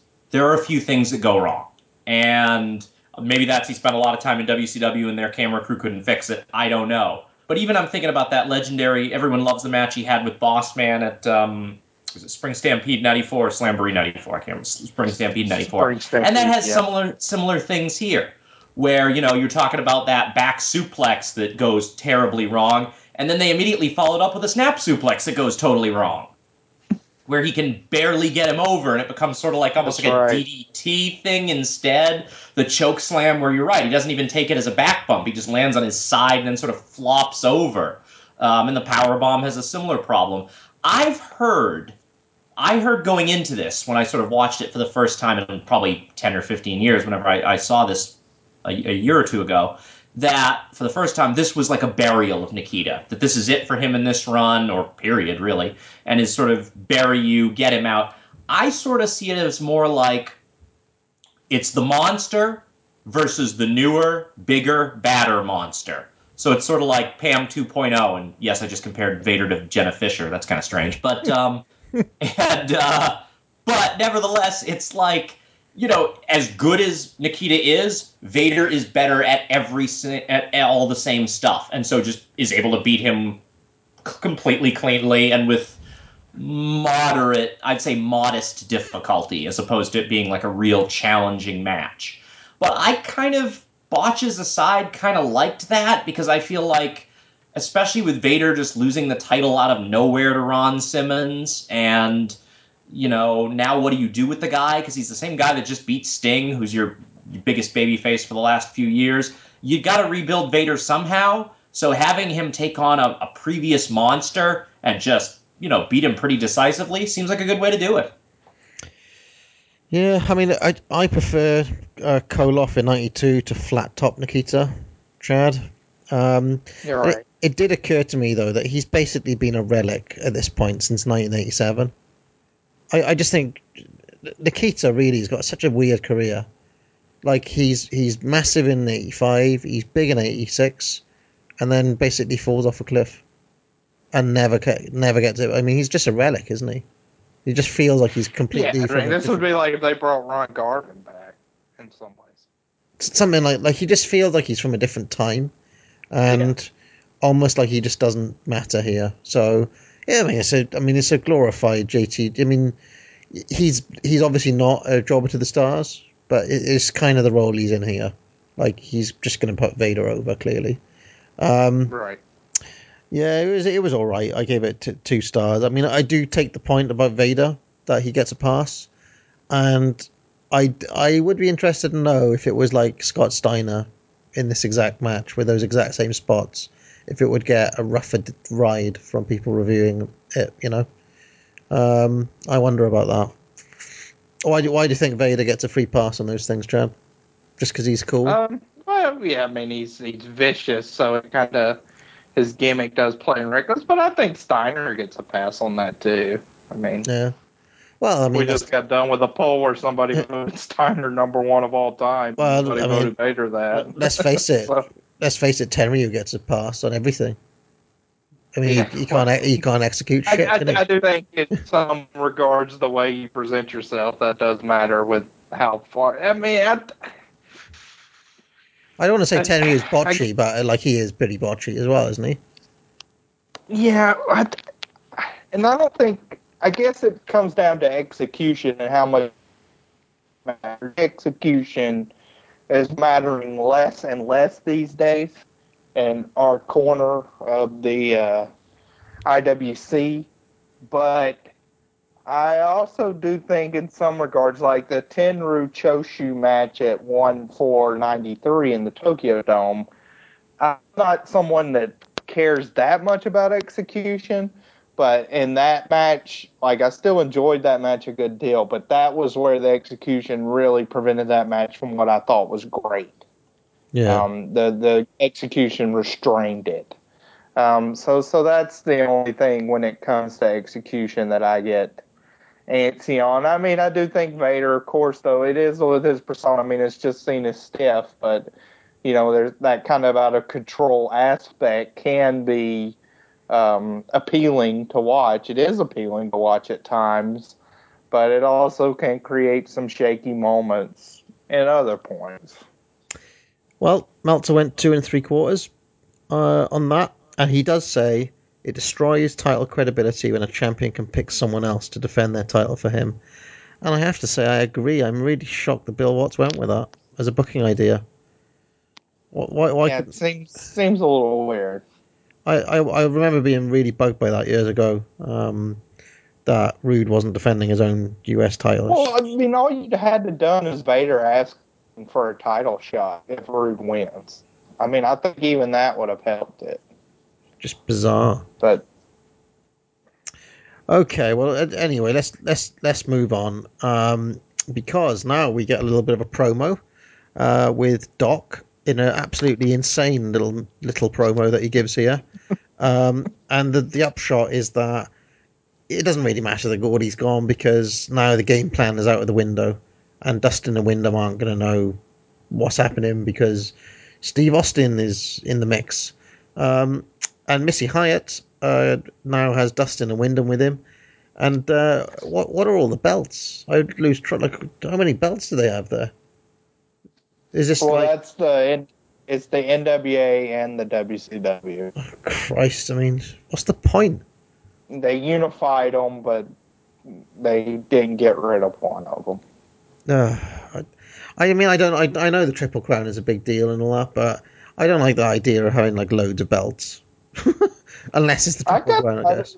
well, this might be a double standard, but I kind of do like it in Japan. Like when the Great Sasuke had the eight belts or whatever, the J Crown and everything. I, I thought that was a cool visual, and when Ultimo Dragon would wheel them all out at WCW. So Le- le- legitimately, when they did, when they first um, had those belts, I didn't see Dustin's second belt, so I was like, "So hold on, they're tag champs, and Windham's got a belt. Is that the um, what was that Western Heritage States title? oh, the Western States Heritage, yeah. It's in his closet if he needs it. Windham's still Windham's still the Western Heritage State champ, right? I don't believe he's been defeated for that. 20, 30 year reign. Okay, so it's Doc and Austin against Windham and Rhodes. And um, one little thing, uh, two little Jesse notes here because he, Jesse's pretty funny guy, I think. Uh, this is a long match. Um, I really, really wanted Jim Ross to answer Jesse's Pee Wee Anderson question. I like, he's Ross does his typical call, Randy, don't call me Pee Wee Anderson. And Jesse's like, all right, I'll bite. Why? Why? Why don't we call him Pee Wee? Completely no sold. Complete like Ross just completely ignores him and goes starts calling the match. I actually hate Jim Ross sometimes. I'm completely on Jesse's side here. Why can't he just answer the Oh, question? come on. Why can't he answer the question about Pee Wee Anderson? Why, does, why does Jesse bringing up? You know, right, right wing Republican. I mean, I, I think both of them were awful here. I'm not defending either, but Uh, and then and then in classic Jesse in late 1992 now, complaining about the tape fest yet again. he go he even goes into accusing the doctor of forging a sick note for Windham.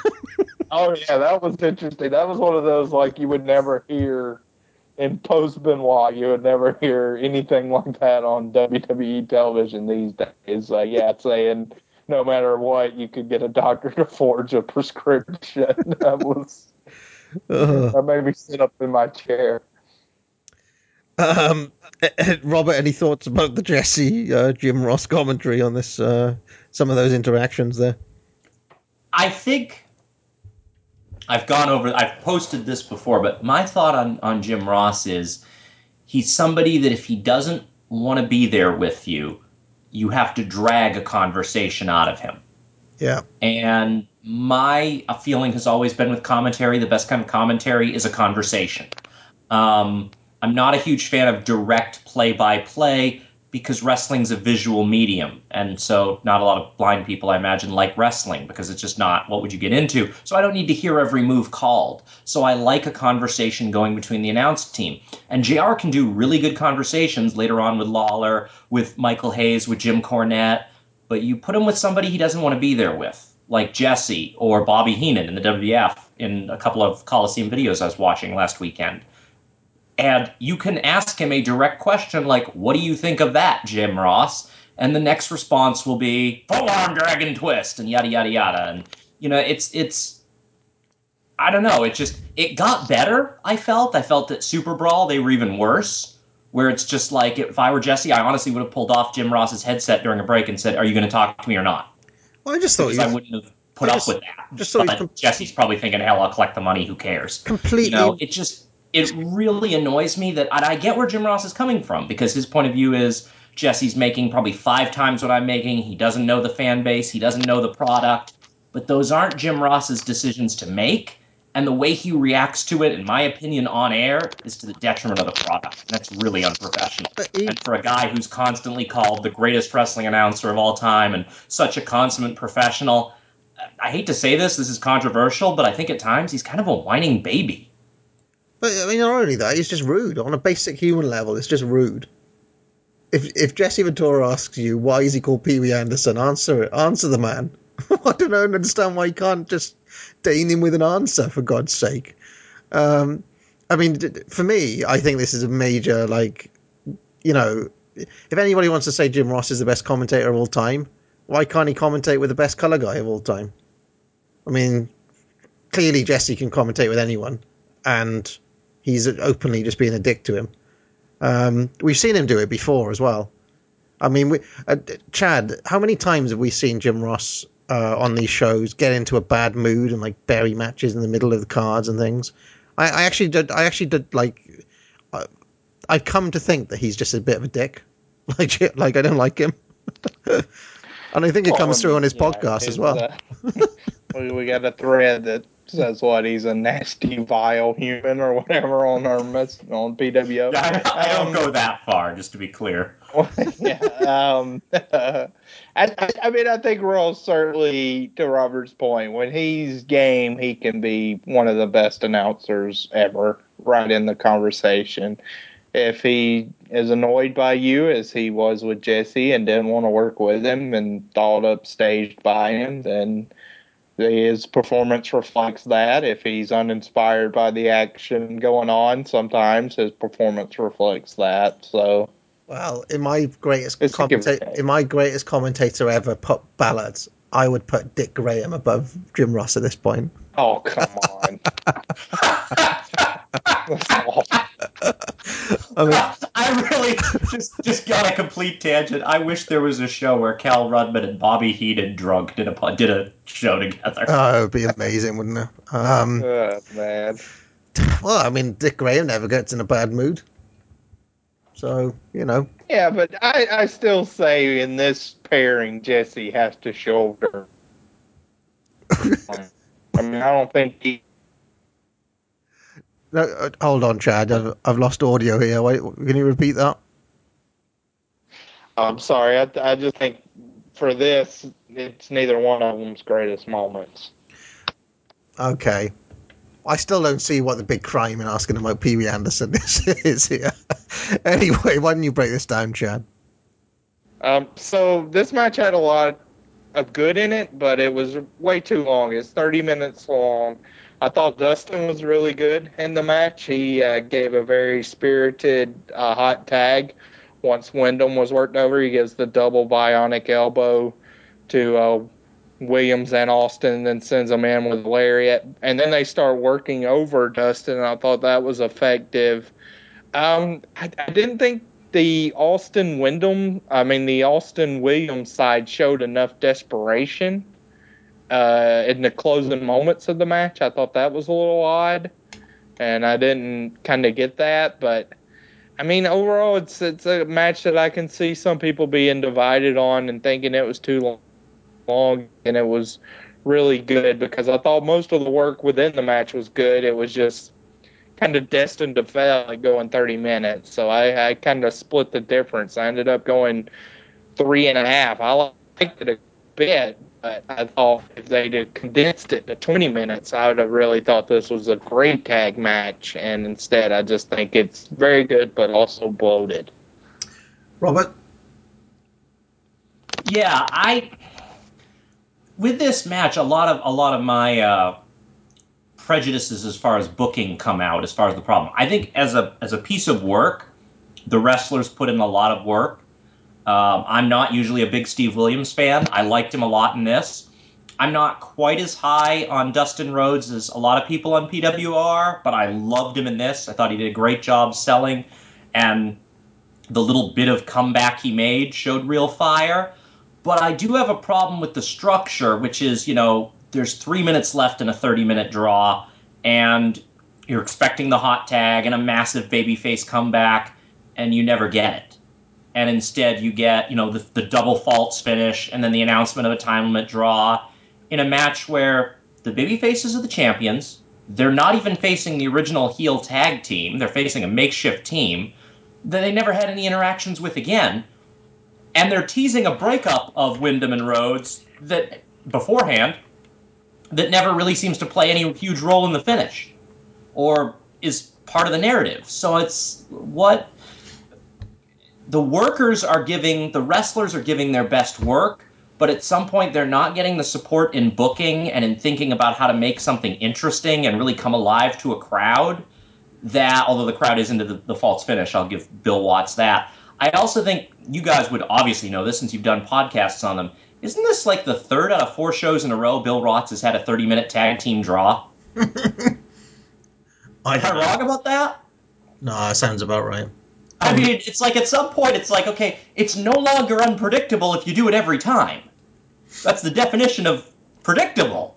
And it just seems like this was a case where, you know, in the opener, I would have definitely had the the heels go over. I don't see any reason why, unless you're going to break them up, Windham and Rhodes don't go over here. I just didn't get the point of that, other than to maybe you knew how bad the next match was and you wanted to bring that crowd down a bit with the finish.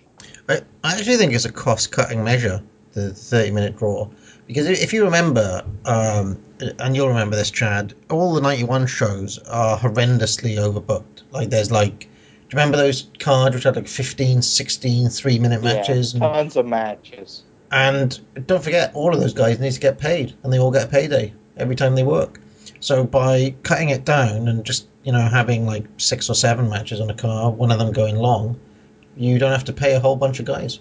So yeah, I mean I've even heard about promoters who didn't like. You hear like Mike LeBell didn't like uh, having tag matches because he he'd have to pay four guys instead of just two.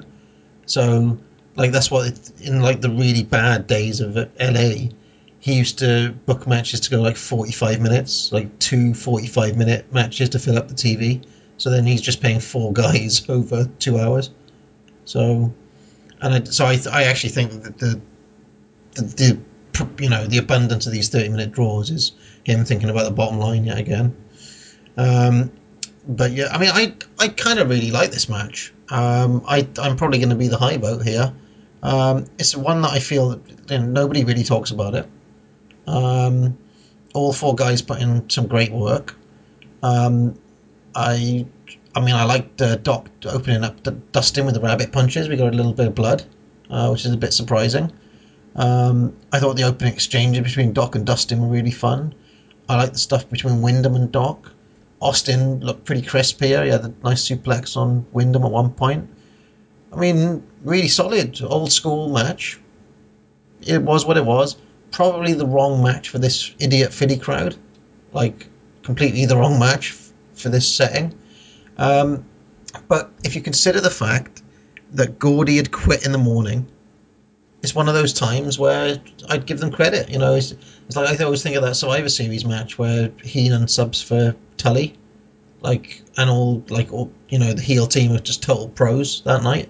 I just think this is four pros making the best of a bad situation. I mean, who knows what the plan was? Maybe Doc and Gordy were going to go over before he quit. Like maybe they had to change the booking on the fly. So, you know, for what it was, I, I really enjoyed it. I gave it four stars. I thought it was one of the better matches we've seen in a while, Chad. So, probably the best match since Beach Blast that I can remember. So, Oh, yeah. well, Vader's. Oh yeah, Vader's Sting. Yeah. Apart from that, yeah, probably the best Doc has looked. Maybe I would say in any of the. Ironically, once Gordy has left. Right. You don't agree with that?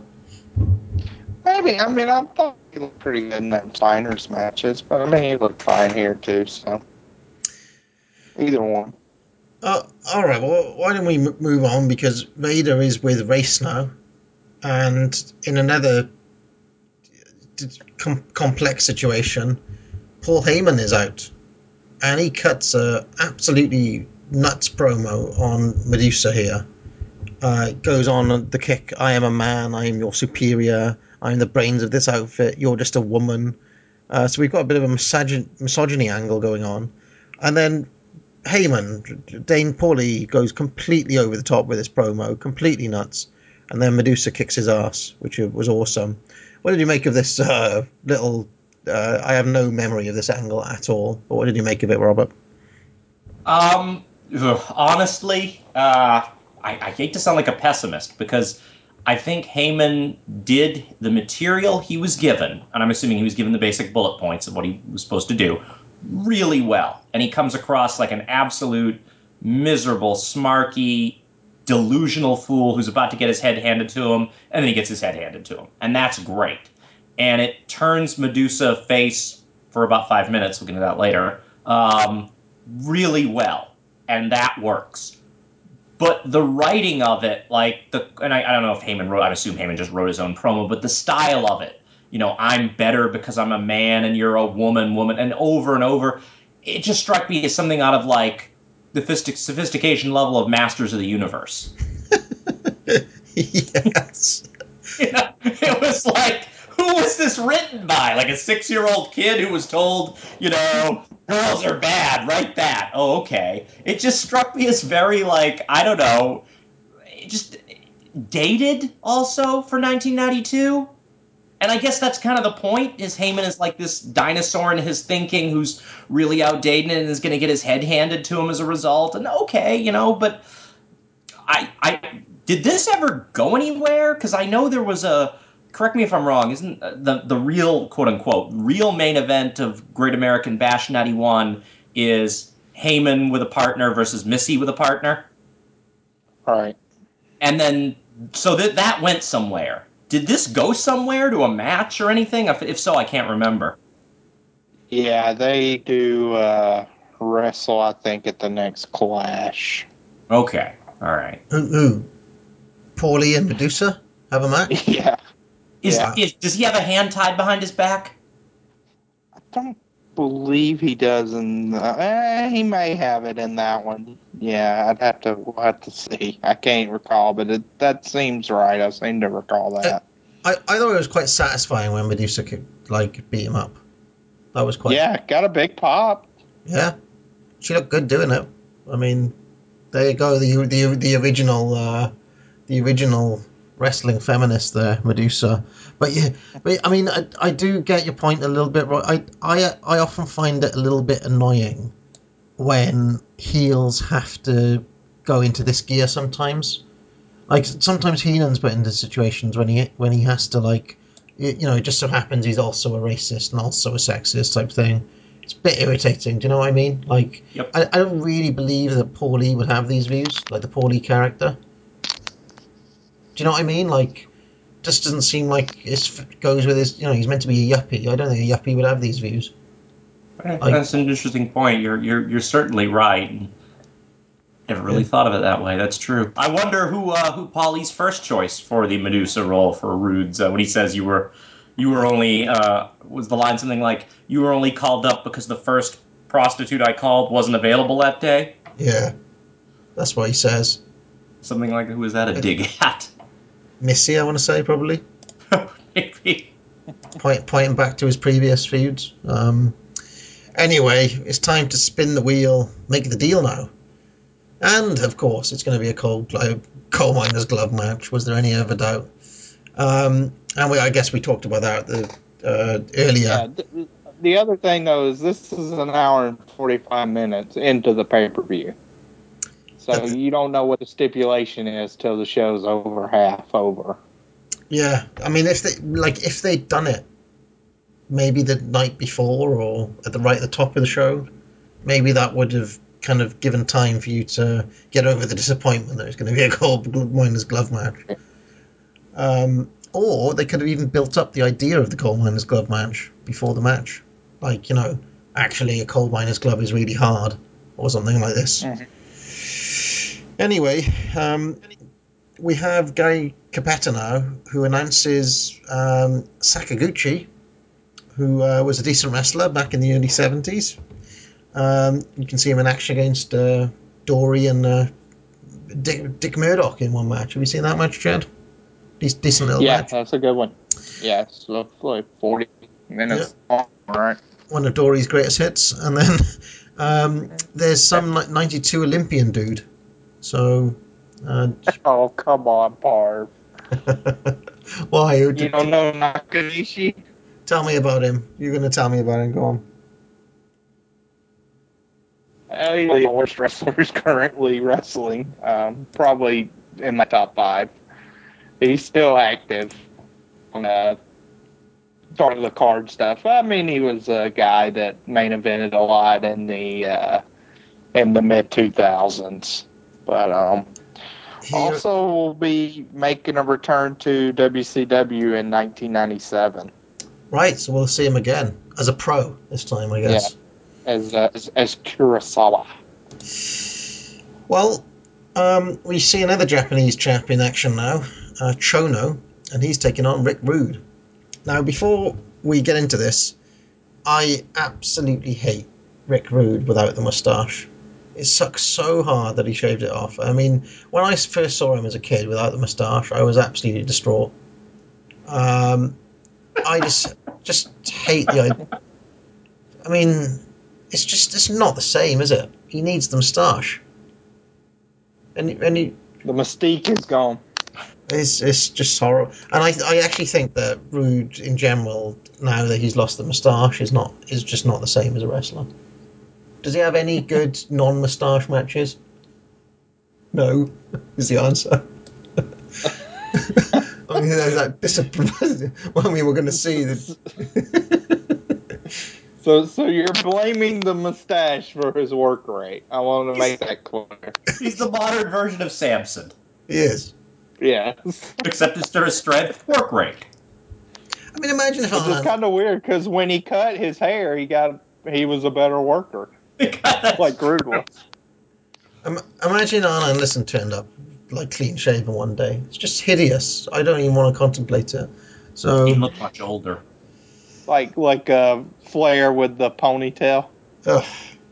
Anyway, tell me about. I remember hating this match years ago, um, Yeah. and I, I wrote in my notes here. After five minutes, it hasn't been bad so far. So, Chad, Right, so I I kind of wanted to give this match a chance because they had such a good match at the G1 in '92, and I thought it might just be a situation of the crowd shit on it and it just had an unfair reputation. But it's really not good. Um, they do some decent work around the arm, but then it becomes really chin lock heavy and just drags and never seems to escalate. So this is kind of one of the more shocking I guess, revelations of a matches that I've ever seen because Rude, from Halloween Havoc 1991 to this point, was at least uh, one of the best wrestlers in the world, if not the best. And this is a pretty big thud to kind of end his uh, climatic year. I don't, I, don't, I, I kind of was so in shock I didn't even rank this match, but just just ninety eight percent, got do- negative thoughts. ninety eight percent to do with the moustache. But I, I, I, I, be- before before I get over to, to Robert here, Chono Chad, I cannot get a handle on him as a worker.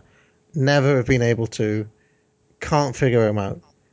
Like he's a guy you can have a five star match one day and then turn a match like this in the next day. He's the same in Japan. Like I, he's rubbish. Oh yeah, What's the deal with Chono? very inconsistent. What's his deal? I don't get him at all. Just think he's very inconsistent, and I don't know. I, don't, I really don't get it either. But I, I don't. I Yeah, don't even get why he, why he was a top guy. Really, he's got nothing. It should have been Hase. This should have been Hase right here. anyway, but, uh, Robert, carry on. What did you make of this? Well, let me put this match into perspective. So, after I watched it um, last night, that's where I stopped last night's most recent viewing of this. And this morning, I uh, I watched something that somebody had randomly given me, which was a single match that I just thought was bizarre, which was um, uh, Billy Kidman and Torrie Wilson against John Cena and Dawn Marie, And I was just baffled originally by the idea of John Cena stooging out for Billy Kidman, so I watched it. That match wiped the taste of this thing out of my mouth. So when you're outperformed by Torrie Wilson and Dawn Marie, that's not good.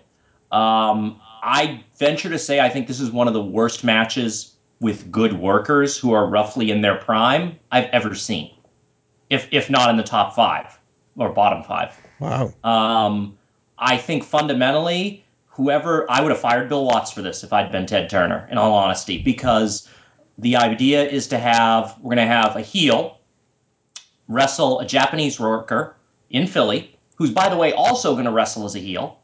We're going to have it go 25 minutes and mostly be rest holds. Yeah. Um, I don't know. I hate to sound smarky and like I'm, you know, dumping on something, but there's no excuse for that as a game plan. And I've heard, because I actually looked up, like, why is this match so bad? That both guys were hurt. Um, that that's the explanation. That uh, both guys were relatively injured. And if that's the case, I think there's a pretty logical way to book out.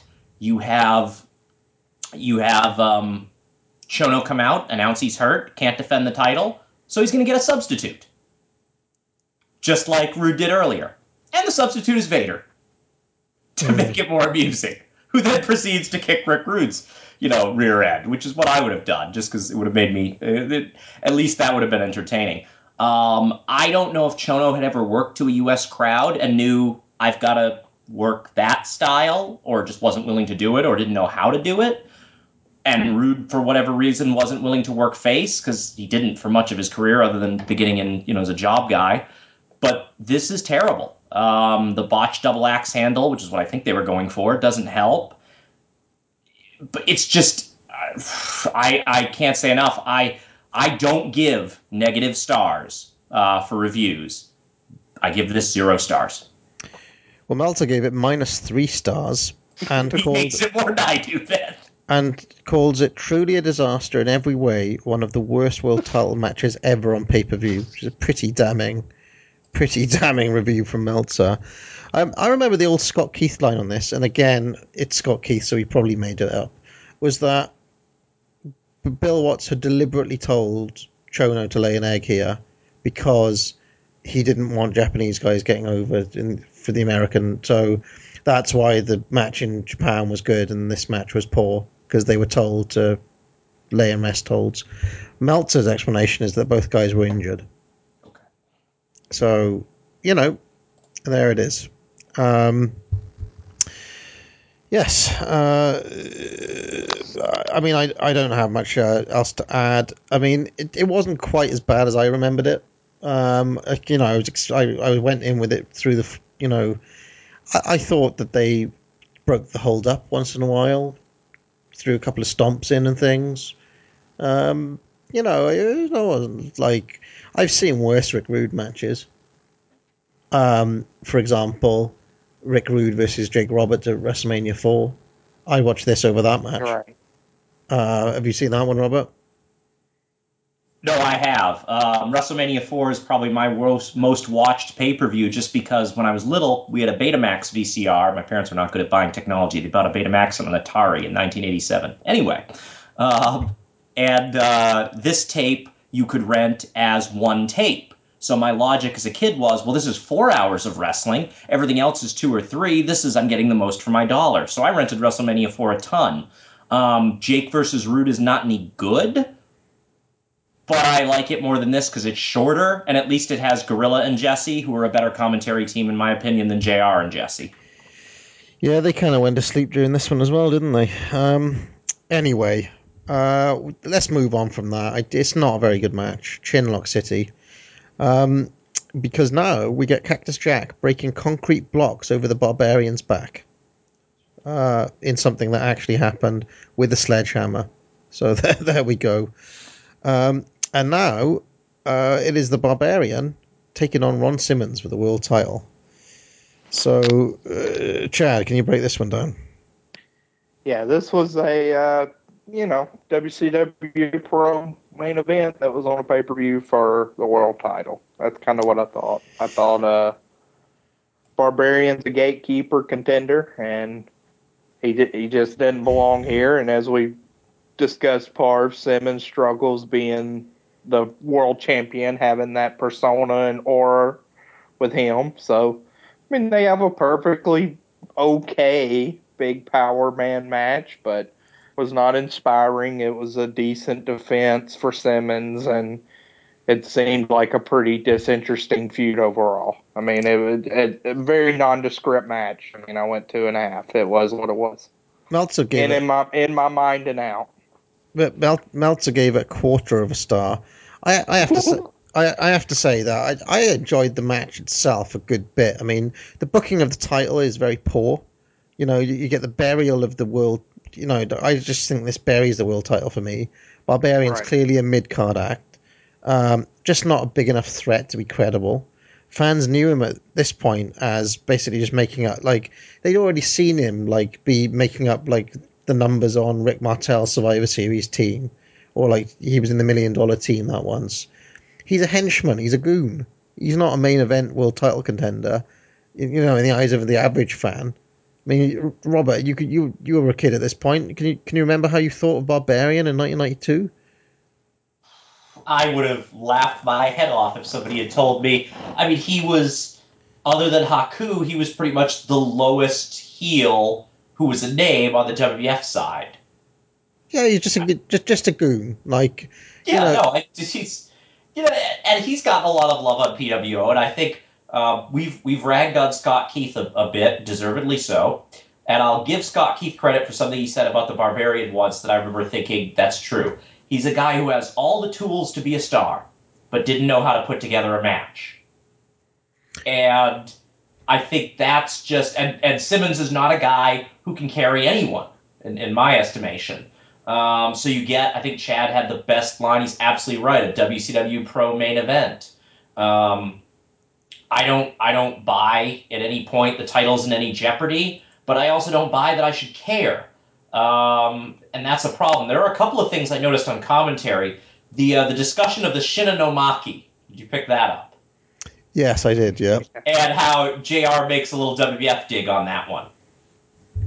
yeah. What is the deal on that? Yeah. Well, he says to him, so he's got him in what is essentially supposed to be a Cobra clutch, although it's very bizarre because the way Barbarian has it, it's almost like he's trying to make the chest submit and not knock him out early on, and then he adjusts it up. And he says to him at some point, Shinonamaki and Jesse's like, what do you call that? And, and JR's response back is something like, well, you worked at a place where they didn't use those kind of names or holds. Oh yeah, I remember. And it's a little anti WWF dig thrown in that, you know, okay, fine, whatever. And and it, it would be appropriate if not for the fact that two of their biggest stars ever actually used that as their finisher. So, oops. but minor detail. Um, I did find it a little silly, too, that, like, okay, so I watched some of the training videos. I don't know why. And they showed that Cactus Jack's whole strategy was to make the Barbarian take lots of slams so he'd be ready for the power slam. Ron Simmons makes no real comeback other than hitting a power slam out of nowhere and that finishes the Barbarian. So I guess Cactus Jack wasn't training him too effectively. Um, this was this was to me about a one and a half star match. It was if it had been a like Chad said a main event on WCW Pro, great world title match on a pay per view, especially following what it just followed. I mean, oof. And I don't again, not to knock on Bill Watts, but I just don't think the Ron Simmons thing was ever the right decision. And if he couldn't see it here, he can't see it. But My, issue is that if you're going to make this match, you have to make it the main event. If you're gonna if you're gonna book a mid cardy guy, and Ron Simmons is kind of a mid cardy champion, you have to put the match on last and make it seem like the main event. Putting it here just buries everybody. I mean, Simmons had no chance if you're going to treat him like this. That's what I think. Honestly, I think a good portion of the audience would have walked after Sting Jake. That's that's also a good point. Um, yeah, that is a very good point, actually. Uh, in which case, why didn't you make Sting the champion? I mean, I just don't see the point in the Ron Simmons title run. Um, I, I mean, I don't know. Well, I it's not- think I mean I think you got the sense here that they were looking to get it off of it. I mean, this is yeah. um, Meltzer calls it one of the worst world title matches ever on pay per view. Another one. That sounds familiar.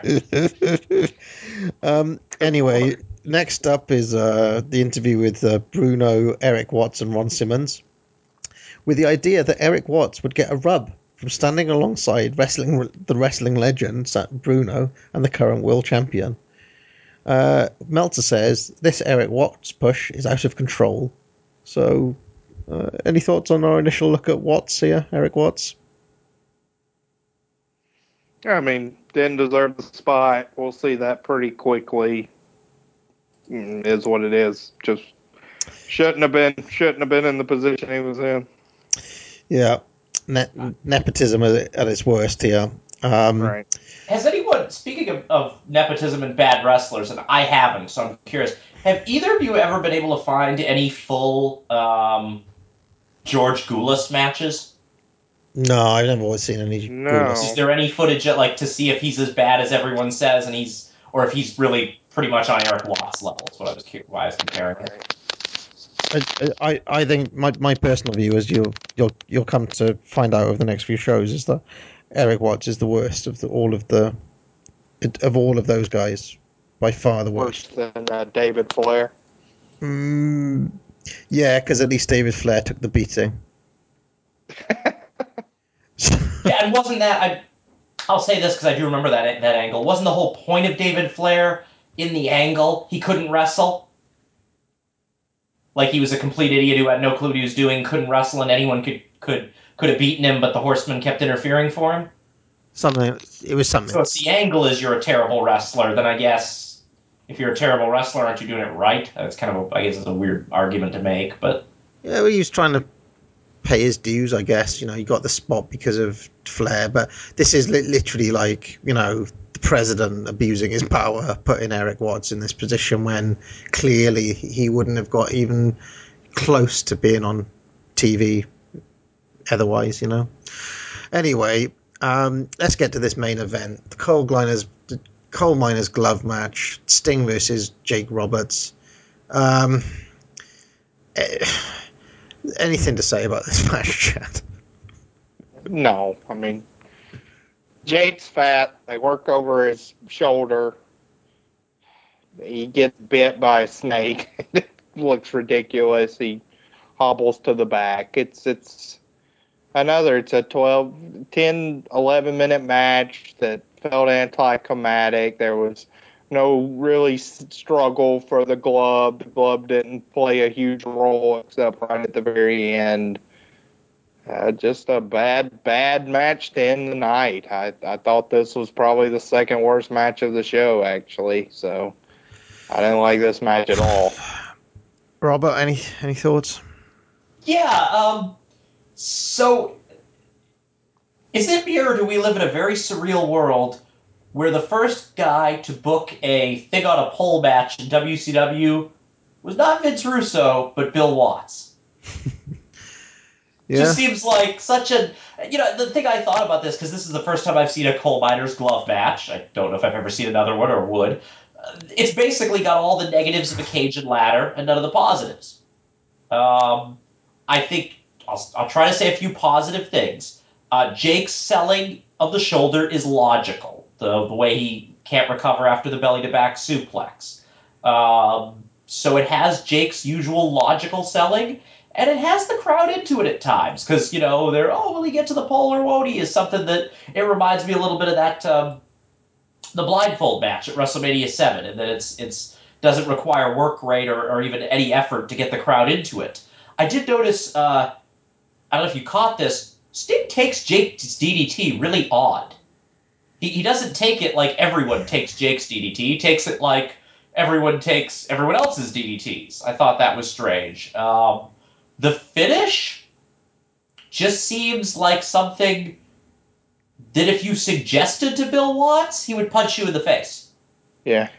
It's, it's appalling. I mean, the the the, the, sna- the snake bite is so bad, and, and we even got a trademark uh, Jr. Bar God. You know, the, you know his. We got that bloody, you know, attitude here at Jr. Busted out the the the. My God, he's you know, t- bloody awful. This the dud. One of the worst matches we've seen this history. This, I uh, mean, you quote Meltzer, one of the worst main events. yeah, I mean, he said There's the consistency of the end of this the, the finish made a bad main event even worse, says Meltzer. A quarter of a star he Oh, went. man. So, you know, I, I mean, that finish was. You- I mean, Jake at Heroes of Wrestling's embarrassing, but this was pretty embarrassing. I mean, it was bad. apparently the snake did actually bite his cheek as well, which wasn't meant to happen. Oh, and he, he started bleeding. Um, and um, So they did get a first blood match, even Yeah. though they couldn't do anything with blood. yeah. Um, so Roberts ran. We while we heard all about anti venom backstage. I mean, that that's probably one of the worst finishes to a. Jake is just terrible here. I mean, I, I did like his back suplex, I have to say, but this was a rubbish match, and I I just think, like, if Jake is meant to be so good at psychology, what what is this match about? Why wasn't it better? Why didn't they work the stip in? Like I, I've seen Chavo Guerrero in stuff on a like a Mexican hat on a pole match, which wasn't that bad. I want to say so. It can be done as a step.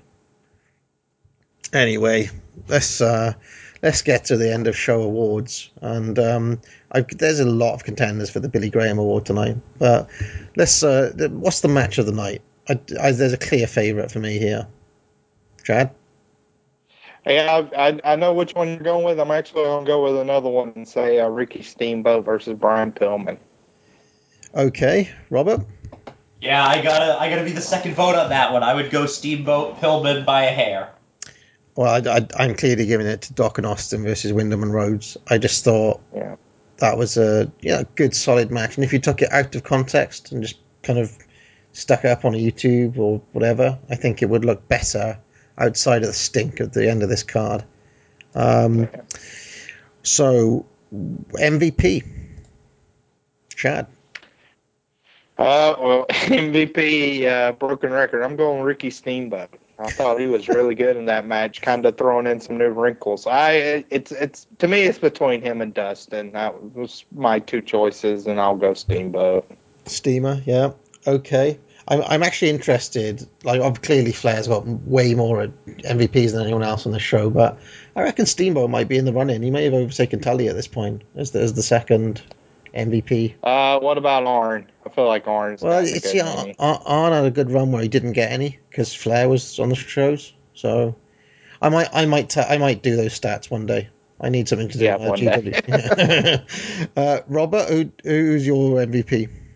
You know, I'll I'll go. I hate to sound like a broken record. I'm going to go with Chad with this one again. I think Steamboat uh, brought a little more to that match with Pillman. Steamboat, I especially liked. I didn't mention this when I mentioned the match, but that Steamboat does adapt to a more power-based strategy because he's fighting a smaller guy, and Jesse picks up on it and adds it to his commentary, which is a nice piece. I mean, they've worked together obviously as wrestler and announcer for many years, but is a nice piece of of logic. So I'll I'll give it to Steamboat, but I would say Dustin's a very strong candidate too.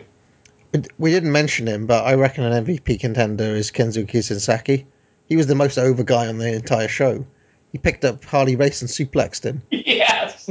We forgot about that, didn't we? We were just so depressed about the match. Yeah, I was so disgusted with the match that he does actually get a pretty nice pop. When most most over Japanese guy in the history of US wrestling, apart from maybe Tajiri at some point in 1999 or whenever it Right. was.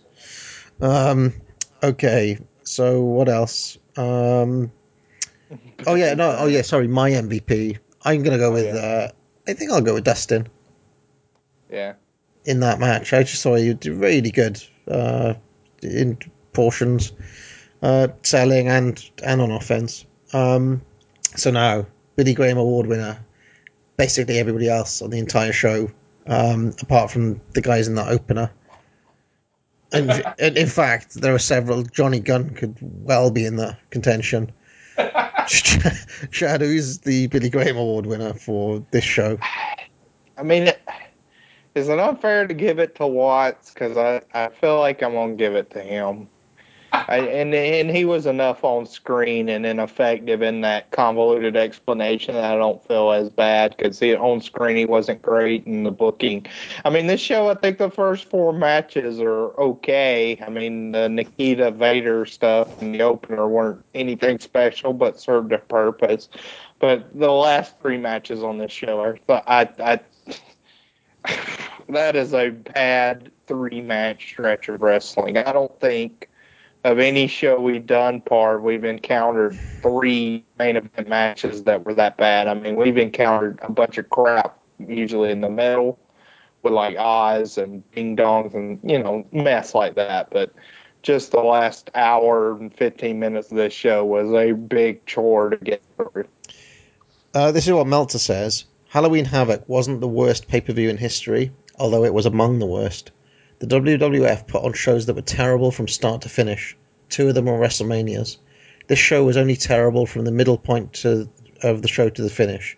The first half was good, particularly when it came to wrestling action. Um, so WCW put on a card, Great American Bash 91. Is this worse than any of them? I guess that's a true question to ask at this point. Is this the worst show we've watched, Chad, in your view? I mean, I think some of those clashes are worse, are worse. But uh, I mean, I may like Great American Bash. I don't know. Great American Bash '91, I think is probably worse too. This is, I mean, this was in the conversation. Again, it's it's it's because I did think there was two really good matches, so it's kind of weird. But man, the last three matches are so bad. It's like, ugh. But Bunkhouse, can you Bunkhouse, Sta- any of that? Bunkhouse Stampede 88 is pretty egregiously Yeah, that shit, one's bad. Yeah, That's that like the height of, like, matches Dusty, crappy, dusty book, era booking. Um, uh, Robert, do you think this is the worst WCW show up until this point? Um. Uh, no, because no, because the two you named I think are worse. Because the first half of this show, or maybe it's actually closer to the first forty percent or something like that, is fine and has some good watchable stuff. It was building, and then the finish of the tag match, which I don't particularly care for, sort of sucks it out. And then from that moment on, it just descends. But certainly, it's in. Ah. it's certainly in contention for yeah, it's definitely the worst show of the year by a mile for WCW. And uh, I can't. I mean, I get what he's. I think I know what WrestleMania is he's talking about. I'd probably rather watch them than this. So this is not. Uh, this is not good by any means. Ch- Chad, who was your Billy Great? You can't pick the Booker. When when did, did you Why not? He was on the show. did you pick Ole Anderson during the Black Scorpion nonsense? I don't know. Um, I mean, okay, I'll, I'll pick. Uh, I'll pick Chono. I mean, I mean, he's sure, fine. All right. I thought he was very tone deaf in his performance. Didn't show any fire, and uh, No character at all. yeah, I mean, he he gave a dud performance. So I, I actually hate Cho. I've decided I hate Chono. I've never seen him. He's like, he, like, like, like, even in his five star matches, he's crap. Like, it, he's got that really good match against Hase that I that I that I enjoy. yeah, But it's all Hase. Like, he might as well just be a, you know, blow up doll. You know. Um, uh, Robert, who is your Billy Graham You know, this is three for three, so I'll I give it to Chono. Um, I just, I, d- you guys would know this, you know, far more about Japanese than wrestling than I do. Is this one of the first times he ever worked to a U.S. crowd? yeah, pretty much. Yeah, they haven't sent him before, have they? On those WCW No. So in that case, I'm almost willing to get him off based on the fact that maybe nobody had the conversation of how you work in the U.S. Although I, I can't think why they wouldn't at least think that through. Um, but this is bad, and Chono definitely the worst. It's odd.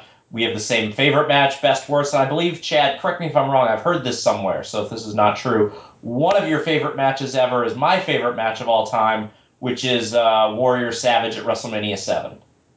Yeah, that is uh, certainly on my uh, desert island list. Yeah. So oddly enough, we come from different parts of the country. We're a few years apart in age. Grew up watching different stuff, but yeah, no, that's the Chono definitely for me. I mean, I would give it to Bill Watts if I could, just because I've always felt hard criticizing wrestlers because I can't do it. Whereas I think anybody could book if you can think it through, and so it's easier to criticize that maybe be more justified. But no, Chono worked like he wanted to make a bad situation worse. Well, my Billy Graham Award winner is Jake Roberts. I mean, he was fucking abysmal. I, I, I, he was embarrassing. And like, when when did uh, Jake leave? Because um, he wasn't that bad. He wasn't bad when he left WWF. But in the God, like in the time since we last saw Jake, what's happened to him? Well, this whole run, correct? Again, I'm not sure I'm right about this. This whole run is less than like what half a dozen matches as far as TV. well, yeah, it's not, it's, it's not long at all. No, in and out. So it may have been, you know, no motivation to care, hadn't worked in seven months, and had obviously gotten horrifically out of shape. I mean, that's you know, you just see it, and uh, that's the only thing I can think of. Because yeah, I mean if Jake had any motivation to continue to make a lot of money and do well, he certainly would have put on that performance. I mean, considering some of the crap we've seen, Chad, I, I honestly think that aside from maybe Hogan versus bloody Beefcake in a couple of years, this that might that might be the worst main event ever on a pay per view. It's just hideous. The Cobra bite. It's just. It's like it's the sort of thing that um, territories would have closed down over. That you know, you know, like when they, I mentioned L.A. earlier, they closed down when they brought in that, what was it, the Frankenstein's monster, the mummy or whatever it was.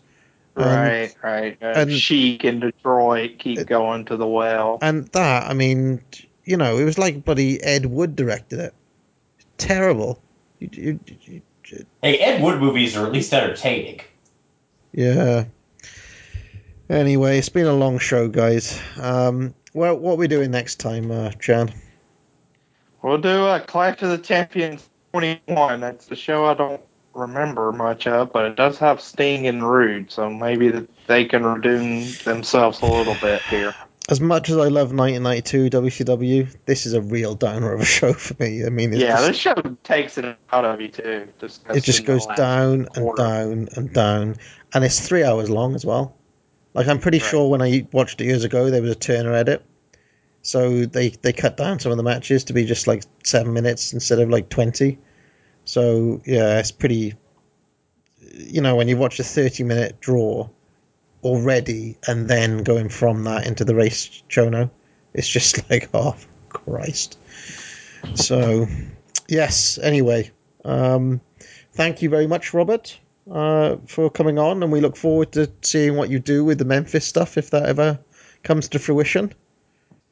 We've been waiting for. Uh, Johnny has been telling me wait until GWE wraps up. Um, definitely is a great fun. Love to come back. I have an, an, odd show I'd love to do with you guys. We might as well keep the tradition of this going and do uh, the first WCW show I ever ordered on pay per view, which uh, will I'll leave on a laugh, which was Uncensored '96.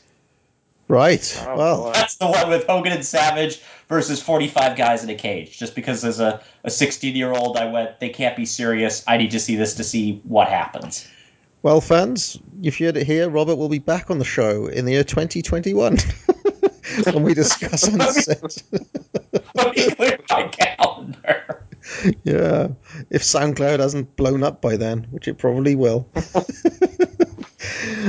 All right, guys. Until next time. Fans, for all of us here at WCW Center Stage, for Cowboy Bill Watts and the American Dream Dusty Rhodes, I'm Jim Ross saying good night, everybody.